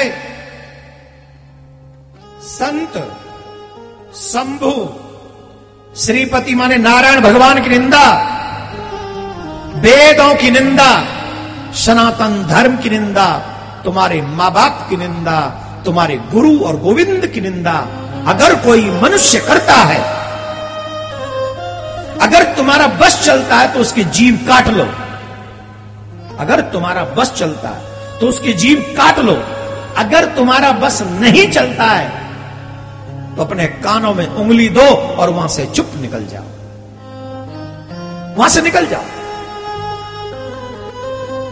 लेकिन गुरु की निंदा, मां बाप की निंदा, गोविंद की निंदा, धर्म की निंदा, वेद की निंदा, पुराण की निंदा अगर तुम सुन रहे हो चुपचाप, तो तुम्हें गौ हत्या के बराबर पाप लगेगा, चाहे तुमने कुछ न किया हो। लगे पाप गौ घात समान, उसे गौ के वध के बराबर, ब्रह्म हत्या के बराबर पाप लगेगा। किसको? जो ऐसी निंदाओं को सुनते। और दुर्भाग्य है कि आज हमारी कोई धर्म की निंदा करे तो आज के युवा तो बहुत इंटरेस्ट लेके सुनते हैं। हमारे हनुमान जी पे जोक बनाते, हमारे राम जी पे जोक बनाते, हमारे देवी देवताओं पे जोक बनाते। अरे तुम्हारी क्या बुद्धि को हो गया है? बाबा भूत भावन की पत्नी अर्धांगिनी सती कह रही है निंदा करना तो दूर की बात है, सुनने भर से गौ हत्या का पाप लग जाएगा। अब बताइए यहां पर कितने गौ हत्यारे बैठे हैं? सुनने से ही पाप लगेगा। यहां तो करने वाले भी बैठे होंगे दो चार। जो साधुओं की निंदा करते होंगे, ब्राह्मणों की निंदा करते होंगे, पुराणों की, मां बाप की, और की बात छोड़ो, मां बाप की बुराई करते होंगे। ये कब करते हैं? क्योंकि हम अपने धर्म को जानते नहीं, अनजाने में अपराध करते हैं। आज से ये बात गांठ मार लो कि चाहे जो हो जाए हम अपने धर्म की निंदा नहीं सुनेंगे, हम अपने गोविंद की निंदा नहीं सुनेंगे, हम अपने वेद की निंदा नहीं सुनेंगे, हम अपने पुराणों की निंदा नहीं सुनेंगे। और अगर कोई निंदा करेगा तो हम उस एक्शन का रिएक्शन करेंगे, करेंगे, करेंगे। बोलो करना चाहिए कि नहीं? करना चाहिए कि नहीं? अगर आप प्रतिरोध नहीं करोगे तो उनके हो दिमाग और भी खराब होते रहेंगे। इसलिए हम सबको मां सती के इन वचनों को ध्यान से सुनना चाहिए। मां ने कहा, महेश प्रभु मेरे प्राणनाथ, जगदात्मा महेश पुराण, जगत जनक सबके हित का, पिता मंदमती निंदनी तच्च शुक्र संभवय तजहु तुरत देते ही हेतु और हरे चंद्र बोल प्रसके तो तजहु तुरत देते ही हेतु अस कही जोगी अग्नि तनु जाया, अस कही जोगी अग्नि तनु जाया, भयो सकल बकवाहा, भयो सकल बकवाहा, भयो सकल बकवाहा, भयो सकल बकवाहा।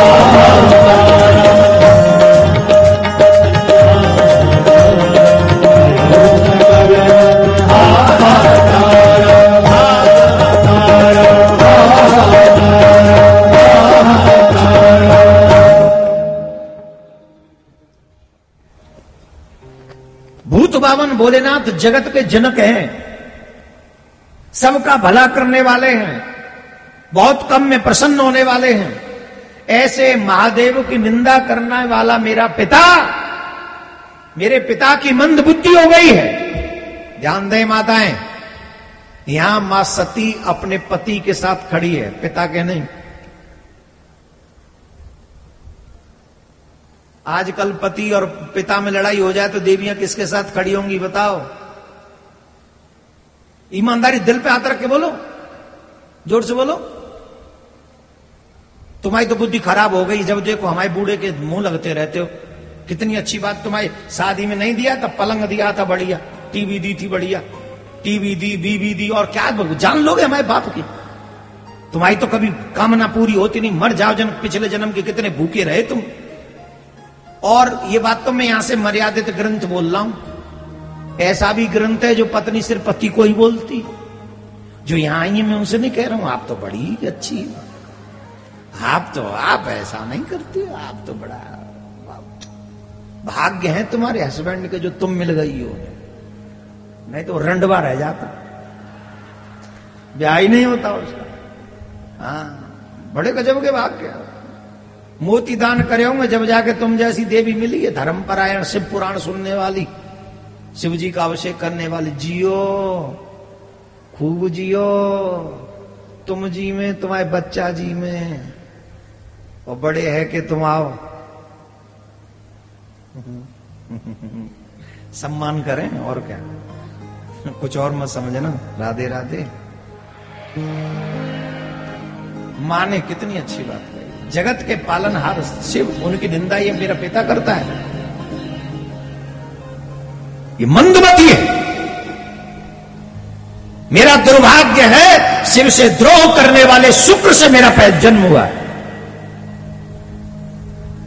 जो शिव का द्रोह करे उसकी दी हुई किसी वस्तु को मैं अपने पास नहीं रखूंगी, चाहे मेरा शरीर ही क्यों ना हो।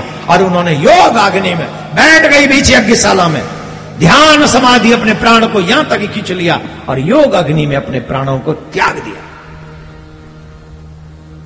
सबकल सभा में हाहाकार मच गया, ये क्या हो गया, ये क्या हो गया, ये क्या हो गया, पूरी सभा हाहाकार करने लगी। देखो एक बात बताए, कितने हजार आए थे हैं?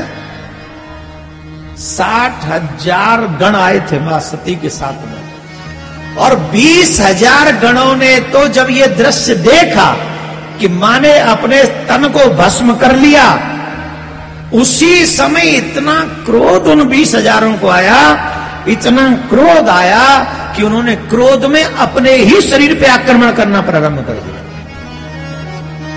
और बीस हजार गण वहीं प्राण त्याग गए। इसको कहते स्वामी भक्ति। कौन सी भक्ति? जोर से बोलो। और आजकल के चेला कैसे मिलेंगे, कैसे मिलेंगे बोलो? अपने ऊपर वार करेंगे कि मौका मिलने पर बॉस पे ही वार करेंगे? बोलो तो सही। सच्चा स्वामी भक्त भी हो तो भी तर जाएगा। या तो किसी के यहां काम करो मत, अगर काम करो तो उसके साथ नमक हरामी मत करो। जो नमक हरामी करता है, जो स्वामी भक्त नहीं होता, स्वामी से द्रोह करता है, भगवान उसे बहुत लंबी चौड़ी सजा देते हैं। तो स्वामी भक्त होना जरूरी है। बीस हजार गणों ने अपने ऊपर वार किया और शरीर वहीं छोड़ दिया। कितने बचे? चालीस हजार। और चालीस हजारों ने आक्रमण किया यज्ञ के ऊपर। ओ महाराज, ऋषि ने बड़ी तरीके से मंत्रों का उच्चारण किया और उस यज्ञ की रक्षा की, और कुछ लोग वहां से भागे और भागकर शंकर भगवान को जाके सारा वृतांत तो सुनाया। बोलो राधे राधे। जोर से बोलना पड़ेगा और जोर से बोलना पड़ेगा। ओ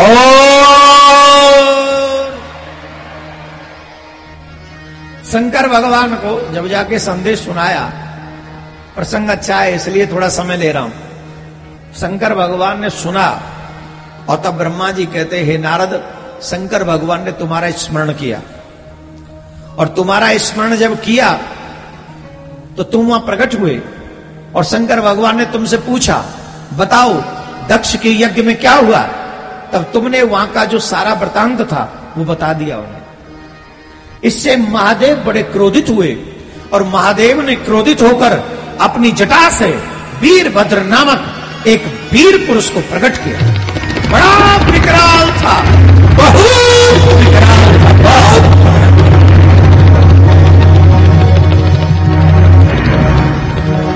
वो वीरभद्र साक्षात महाकाल दृष्टिगोचर हो रहा था, साक्षात महाकाल।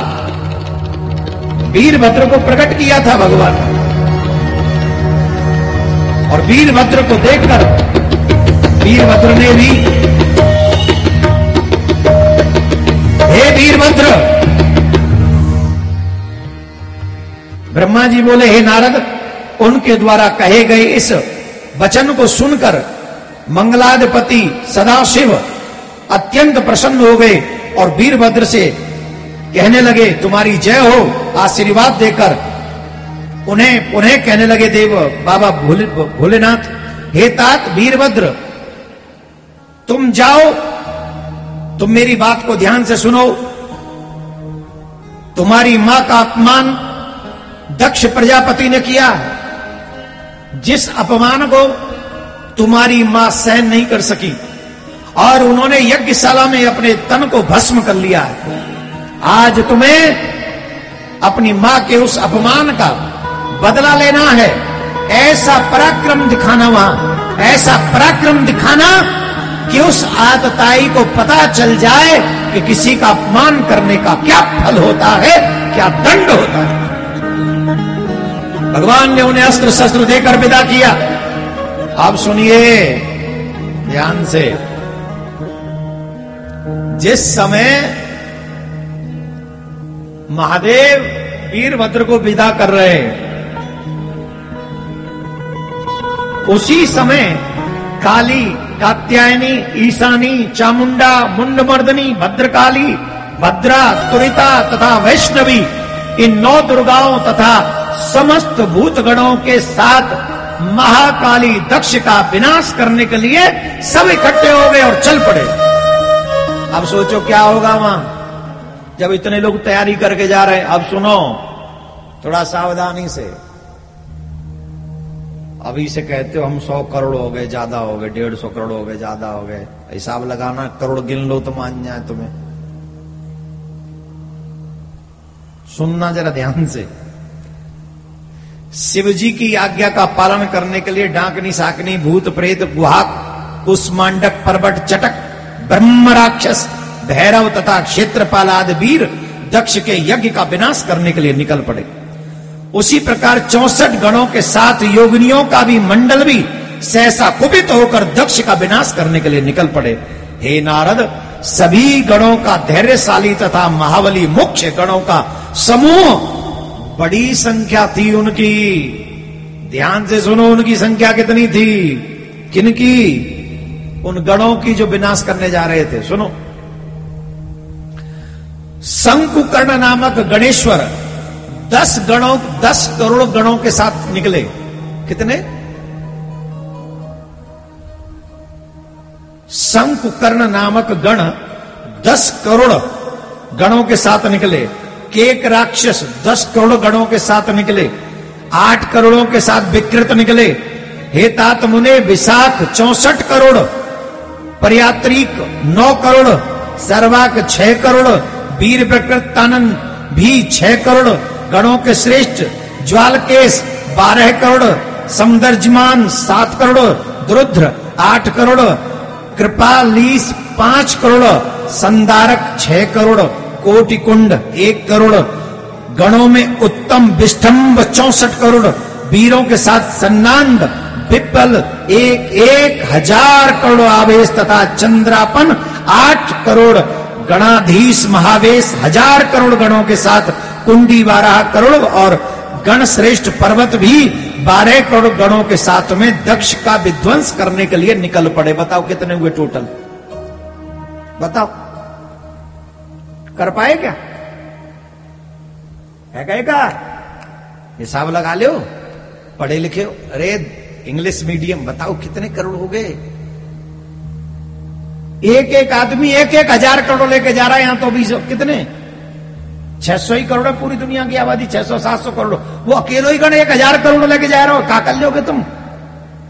और सवरे ही गण एक से एक भयानक है। समझ में आ रही है? और सबरे तो फिर भी न गए होंगे, जिन पे दस पांच हजार करोड़ होंगे वही ना एक हजार करोड़ लेके गया होगा कि पू सबसे कह दिया होगा चुन लो तो चलो। राधे राधे बोलना पड़ेगा, जोर से बोलना पड़ेगा। अभी तो और भी हैं, अभी तो और भी हैं, सुनो सुनो, अभी और भी हैं। काल, कालक और महाकाल सौ सौ करोड़ लेके चले। चीन, भारत और बड़ी कंट्री के तो तीन ही लेके जा रहे हैं, सौ सौ करोड़ तीन लेके जा रहे हैं। हेतात अग्निकृत सौ करोड़, अग्निमुख एक करोड़, आदित्य मूर्धा तथा घनावह एक एक करोड़, सन्ना सौ करोड़। भैया बस करो भाई, देखो हम पे ना गिने जाएंगे, हम काज हैं जितने बैठे काउ पे ना गिने जा रहे, हमें पता हो ये बस कंप्यूटर के ही पढ़े लिखे आदमी लग रहे हैं। अब सुनो, वीरभद्र जिस रथ में सवार हुआ था उस रथ की लंबाई चौड़ाई बताओ कितनी होगी? कितनी होगी? हाथ जोड़ो, मैं बता रहा हूं, ढंग से सुनो, हाथ जोड़ो, रिस्पेक्ट करो। आठ लाख हाथ लंबा और आठ लाख हाथ चौड़ा वो रथ था। कितने पंडाल बनेंगे बताना उस रथ में?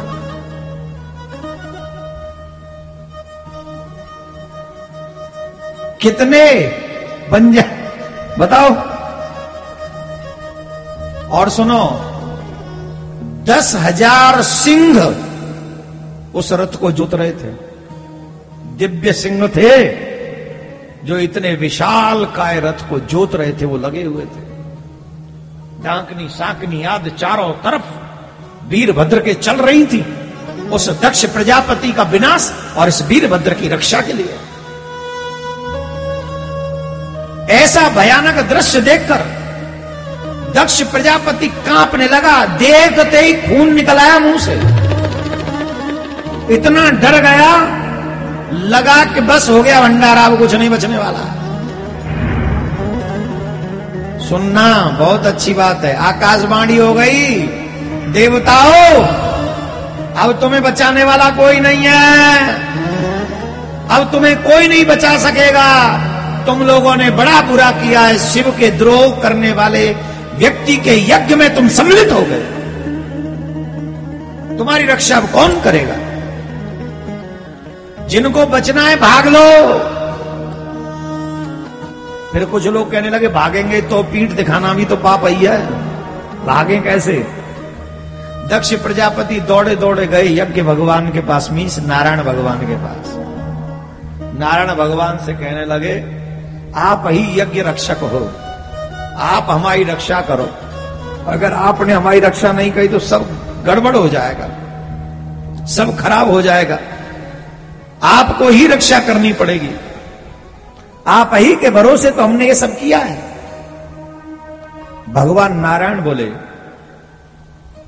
देखो यक्ष, एक बात समझ लो, ये बातें सभी को सुननी चाहिए। आज सनातन बुरी दशा से गुजर रहा है, काफी लोग बड़ी बुरी दशा में हैं।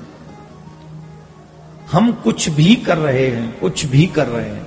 कितने लोग तो ऐसे हैं सनातनी होकर चादर चढ़ा रहे हैं, अपने स्वार्थ के लिए अपूज्यों की पूजा कर रहे हैं, अपूज्यों की पूजा। अब बताओ, भूत प्रेत की पूजा करनी चाहिए? मरे गिरों की पूजा करनी चाहिए? बोलो, जवाब दो।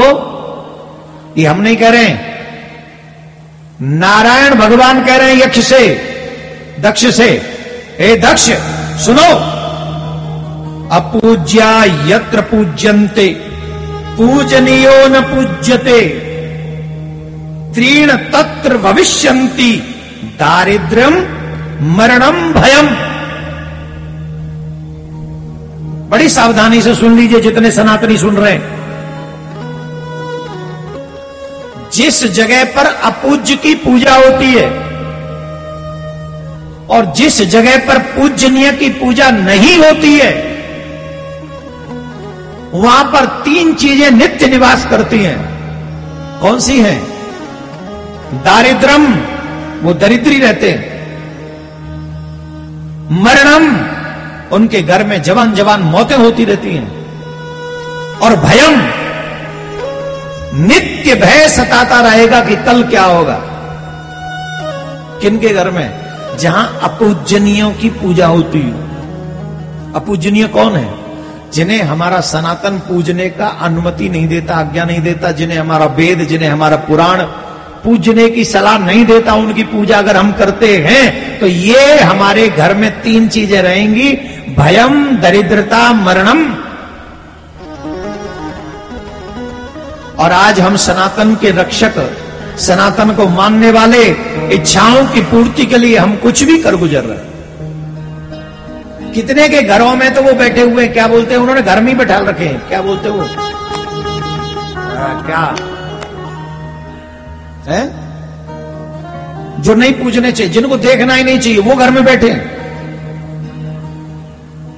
जिन्हें देखना ही नहीं है, और क्या कहें साहब, ये तो यही समझ लो कलयुग का ही प्रभाव है। क्या बोलूं, कितने घरों में तो आपको यह स्थिति मिल जाएगी कि भगवान मिलेंगे ही नहीं, व्यक्ति का चित्र मिलेगा, उसी की पूजा चल रही है बस।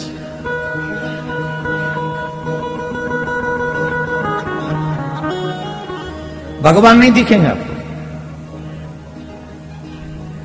अपने स्वार्थ के कारण हमने भगवान को भी मंदिरों से हटा दिया और सिर्फ व्यक्ति की पूजा करने लगे।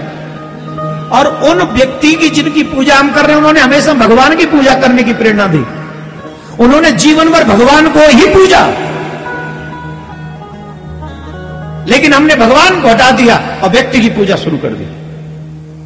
कैसे कल्याण होगा बताना।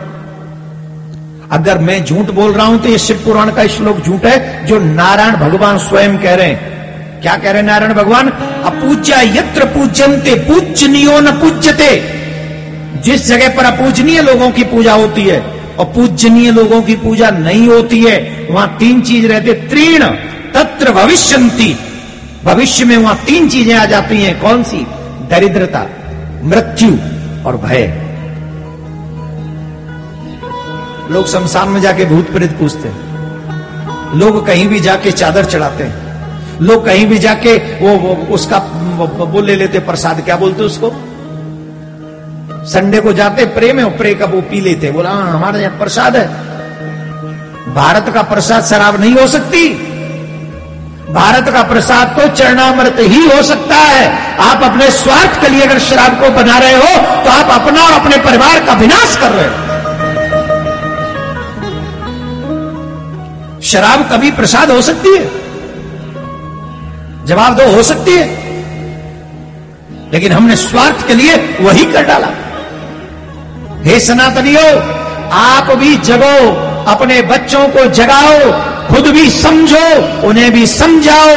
राम की पूजा करो, कृष्ण की पूजा करो, शिव की पूजा करो, दुर्गा की पूजा करो, हनुमान जी की पूजा करो, अपनी कुल देवी की पूजा करो, अपने कुल देव की पूजा करो। जहां भगवान न हो उनमें से किसी की भी पूजा मत करो। यही तुम्हारा धर्म कहता।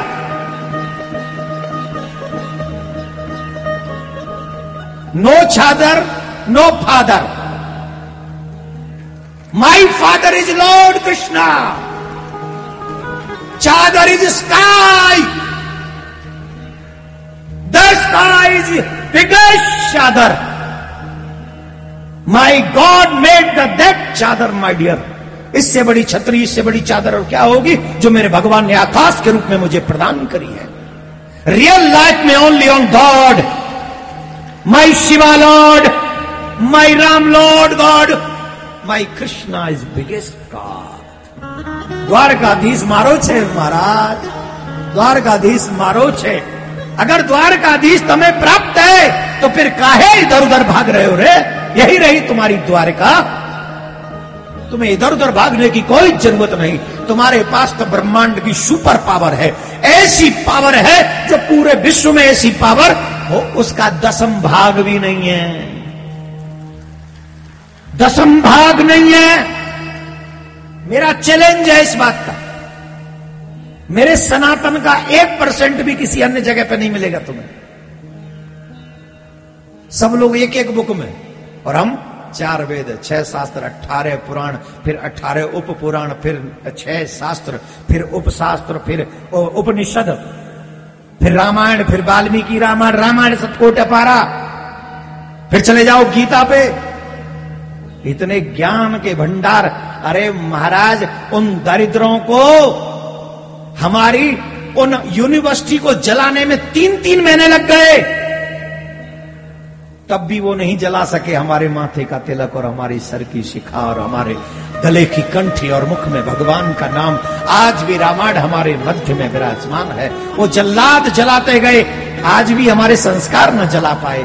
और दुख तो इस बात का है, जिसे वो नहीं जला पाए, आज की आजाद पीढ़ी ने उसे अपने आप जला दिया। आज की आजाद पीढ़ी ने अपने आप जला दिया। सोचने विषय है। नारायण भगवान ने कहा, दक्ष, तुमने जो अपराध किया है, जिनकी पूजा करनी चाहिए उनकी पूजा तुमने नहीं की। तुमने शिव का अपमान किया और शिव का अपमान करने से तुम्हारा कल्याण नहीं हो सकता ना, तुम्हारा कल्याण नहीं हो सकता। बोले नारायण, आप सब हो, हम तो आप ही के भरोसे में ये सब किए हैं, अब आप हमें दया करके बचा लो इनसे। देखो दक्ष, एक बात बताएं, बचा तो हम भी नहीं सकते तुम्हें इनसे, पर तुमने हमें अपना इष्ट माना है, हम पे विश्वास किया है, हमने तुम्हें वचन दिया है, इसलिए घबराओ नहीं। हम जाके अपनी सी तो खूब करेंगे, अपनी जैसी तो हम खूब करेंगे, पर हम भी ये जानते हैं कि हम तुम्हें विजय तो नहीं दिलवा सकते। और नारायण भगवान युद्ध करने के लिए पहुंच गए। किससे? वीरभद्र से। वीरभद्र ने जब नारायण भगवान को देखा, सुनिए शिव पुराण के वचन है, बहुत मतलब की बात है आपकी, बहुत कम सुनने को मिलते होंगे आपको। शिव पुराण एक बृहद ग्रंथ है, इसके ज्ञान को प्राप्त करने का प्रयास करो। आपके भगवान आपकी कितनी चिंता करते इस बात को समझने का प्रयास करो। वीरभद्र ने जब नारायण भगवान को अपने सामने देखा, सजन रेडियो बजाइयो बजाइयो बजाइयो जरा। ninety-three point seven five F M, always refreshing. Kumasi, every day, every day, all the time, all the time. Radio Hatshik, solid F M. I love it. Worldwide, worldwide. तो वीरभद्र को क्रोध आ गया। वीरभद्र बोले, ये क्या कर्म कर रहे हो तुम? रे दुर्मते, ये क्या कर्म है? क्या कर्म है? क्या आप इसे नहीं समझ पा रहे हैं? केवल कर्म ही सब कुछ है। तुम यहां जो करने चले आए हो, क्या यह करने योग्य बात है? तुम कैसे से भक्त हो? तुम दक्ष के लिए लड़ने आए हो? तुम दक्ष से लड़ना चाहते हो? दक्ष के लिए मेरे से लड़ना चाहते हो? ये क्या?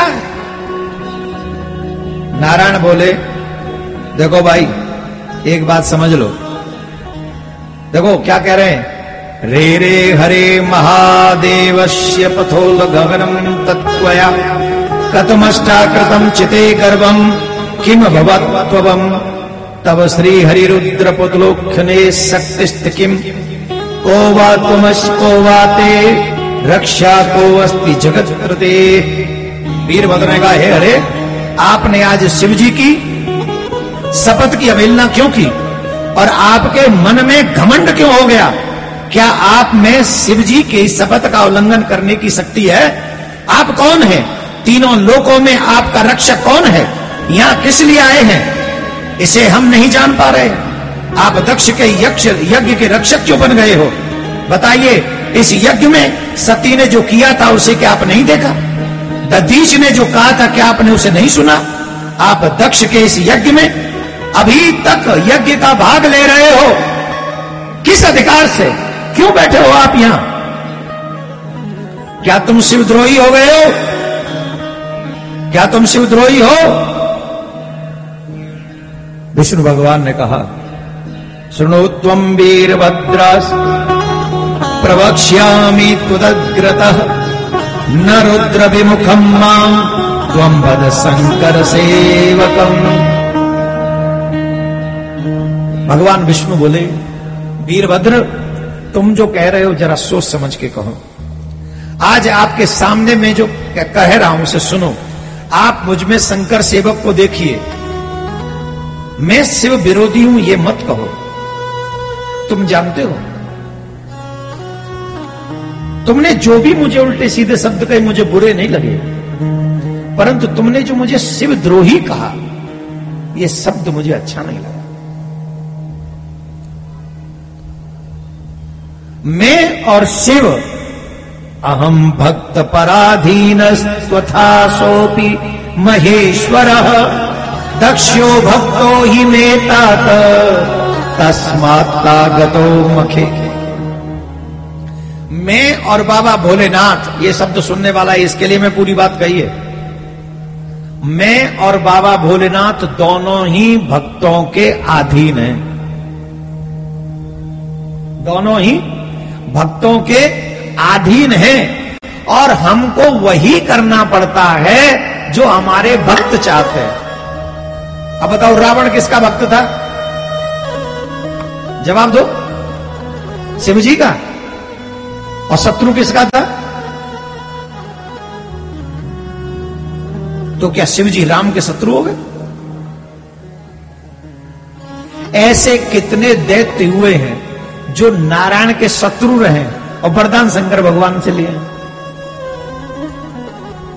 क्यों? क्योंकि वो शंकर भगवान की तपस्या कर रहे हैं। अब जब उन्होंने शंकर भगवान की तपस्या की तो अब वो भक्ति आधीन हो गए कि नहीं भक्तों? और वो फिर राम का विरोध कर रहे हैं, नारायण का विरोध कर रहे हैं। यही बात कह रहे नारायण भगवान कि हम भक्तों के आधीन है तात, मैं और शंकर भगवान। इसका मतलब ये कतई नहीं है कि हम एक दूसरे के विरोधी हैं। दक्ष मेरा भक्त है, उसने मुझसे वचन लिया है, मैं शिव का विरोध करने नहीं आया हूं, मैं तो अपने भक्त के साथ में खड़ा हूं, ये दिखाने के लिए आया हूं। मैं तुम्हें रोकूंगा, तुम मुझे रोको, और ये भी मैं जानता हूं कि मैं तुम्हें रोक नहीं सकूंगा। क्यों? क्योंकि तुम शिव का कार्य करने आए हो। लेकिन हम लड़ेंगे तो तब तक लड़ेंगे ना जब तक हमारा चेला ये ना समझ ले कि भाई बीच में से भाग गए। उसे भी लगना चाहिए कि जिसका सहारा लिया हमारा स्वामी हमारे साथ खड़ा रहा। वीरभद्र बड़े मुस्कुराए। मैंने अपने कटु शब्दों को वापस लेता हूं, बस मैं आपके मुख से सुनना चाहता था। मुझे पता है आप बहुत बड़े भक्त हैं शिव के, इस ब्रह्मांड में आपसे बड़ा भक्त शिव का कोई नहीं, पर यह बात मैं आपके मुख से सुनना चाहता था, इसलिए मैंने ये बात कही। आओ आप पराक्रम दिखाओ। और दोनों लड़ने लगे। भयानक युद्ध हुआ, दोनों में भयानक युद्ध हुआ। लेकिन होना क्या था? थोड़ा सा नाटक करके बाबा नारायण थोड़ा नाटक किया, लड़ाई बड़ाई, गदा चलाई, के चक्कर चलाया, ये चला वो चला, उसने भी चला, ये भी हुआ, दा दू दा हो गया, और नारायण भगवान युद्ध में से अदृश्य हो गए। काय को अदृश्य हो गए? बोले अब तुम यो करो जिसके लिए शिव जी ने तुम्हें भेजा, हम चले। बोले नारायण भगवान की जय। तब दक्ष प्रजापति के पास में वीरभद्र गए, सर से उसके बाल पकड़ लिए और एक ही तलवार से सूपड़ा साफ कर दिया।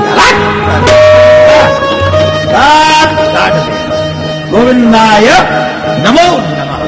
बोले शंकर भगवान नमः पार्वती पदे हर हर महादेव हर हर महादेव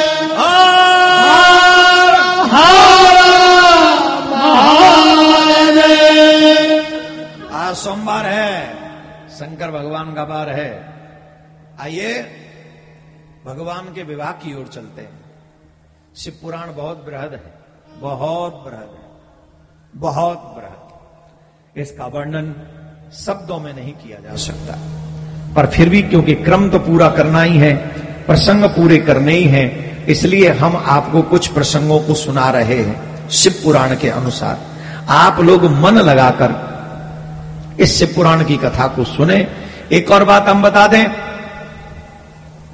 जो आस्था पर यूके मेघलैंड में कथा सुन रहे हैं, यहां कथा पच्चीस तक है और छब्बीस से कथा आपके लंदन में है।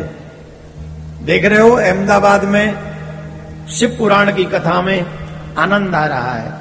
अच्छा पहले आप लोग बताओ, आपने और आपके बच्चों ने इस कथा से कुछ सीखा है कि नहीं? जिन जिन ने कुछ सीखा है हाथ उठा के बताओ कि हमने कुछ सीखा है। और जिन्होंने कम सीखा वो हाथ नीचे ही रखें, और जिन्होंने ज्यादा सीखा वो थोड़ा ऊंचा करो। हमारे सनातन के लिए कथाएं कुछ सिखा रही है कि नहीं? जवाब दो, सिखा रही। दूसरी बात, ये कथा बुढ़ापे में सुननी चाहिए कि बचपन में? जोर से बोलो, जोर से बोलो। हमारे बच्चों को तो ये बताया जाता है अभी तुम्हारी उम्र ही नहीं कथा सुनने की। मैं जितने भी इंग्लैंड में आसपास लोग सुन रहे हैं, लंदन में, सात दिन के दो घंटे दो घंटे हमको दे दो अपने बच्चों के साथ। अगर चाहते हो कि तुम्हारे बच्चे तुम्हारे धर्म को जाने पहचाने, अकेले नहीं अपने परिवार के साथ आओ। और आज हम एक और विशेष चीज बताएंगे। जो देवियां चाहती हैं कि मेरे पति का जो है आयु लंबी हो, आपके घरों में ऐसा अपराध हो रहा है जिससे आपकी पति की आयु कम हो रही है दिन ब दिन, और देवियां ही कर रही हैं वो काम जिससे पति की आयु कम होती जा रही है। अब बताओ ये उपाय बताऊं कि न बताऊं? है इतना तो लड़ती रहती हो घर में, उससे कम नहीं हो रही तुम्हारे पति की आयु। और फिर उसी पति की आयु लंबी भी करनी है। बोले हां, जब तक जीऊं तब तक बैठा रहे। ये क्यों बैठा रहे? बोले ये चला गया तो मैं लड़ूंगी किससे। एक पत्नी लड़ रही थी पति से। ध्यान से सुनना, बड़ी अच्छी बात है, मुझे अभी अभी याद आई है। एक दो बार पहले भी आई थी, अब फिर आ गई। वो बोली सुन रहे, तुम बहुत ऐसे हो, तुम वैसे हो, तुम मैं तुम्हारे साथ रह नहीं सकती, बिल्कुल मैं, मैं, मैं नहीं रहूंगी, मैं घर जा रही हूं। सूटकेस तैयार किया, पति भी बोल रहा था जा, पति भी भर गया, मैं रोकूंगा नहीं तुझे, तू जा जा अपने घर। वो चली गई। कौन? वाइफ।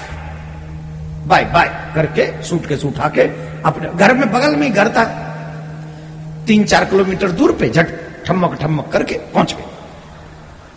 सूटकेस तो वो सर पे रखा और यूं यूं यूं यूं करके जा रही हूं मैं, जा रही हूं, जा रही जा। पति भी खुश। अच्छा, वो पहले तो गाड़ी में छोड़ने जाता था, वो रूट के जा रही तो काय को जाएगा गाड़ी में छोड़ रहे, मैं नहीं जा रहा। वो लेट गया ऐसी चला के।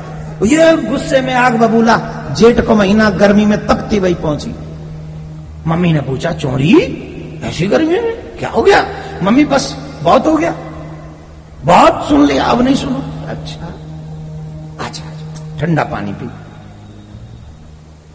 यूं कह गए खबरदार अगर मुझे बुलाने के लिए फोन किया तो नहीं करूंगा। पति भी फ्री, कौन सा है वो, फोन करके खाने को मंगा ले, जरूरत नहीं।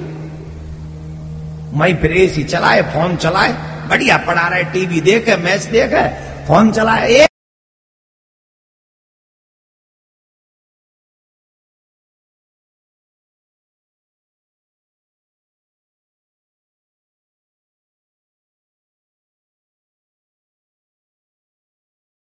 नहीं आया उसका, किसका?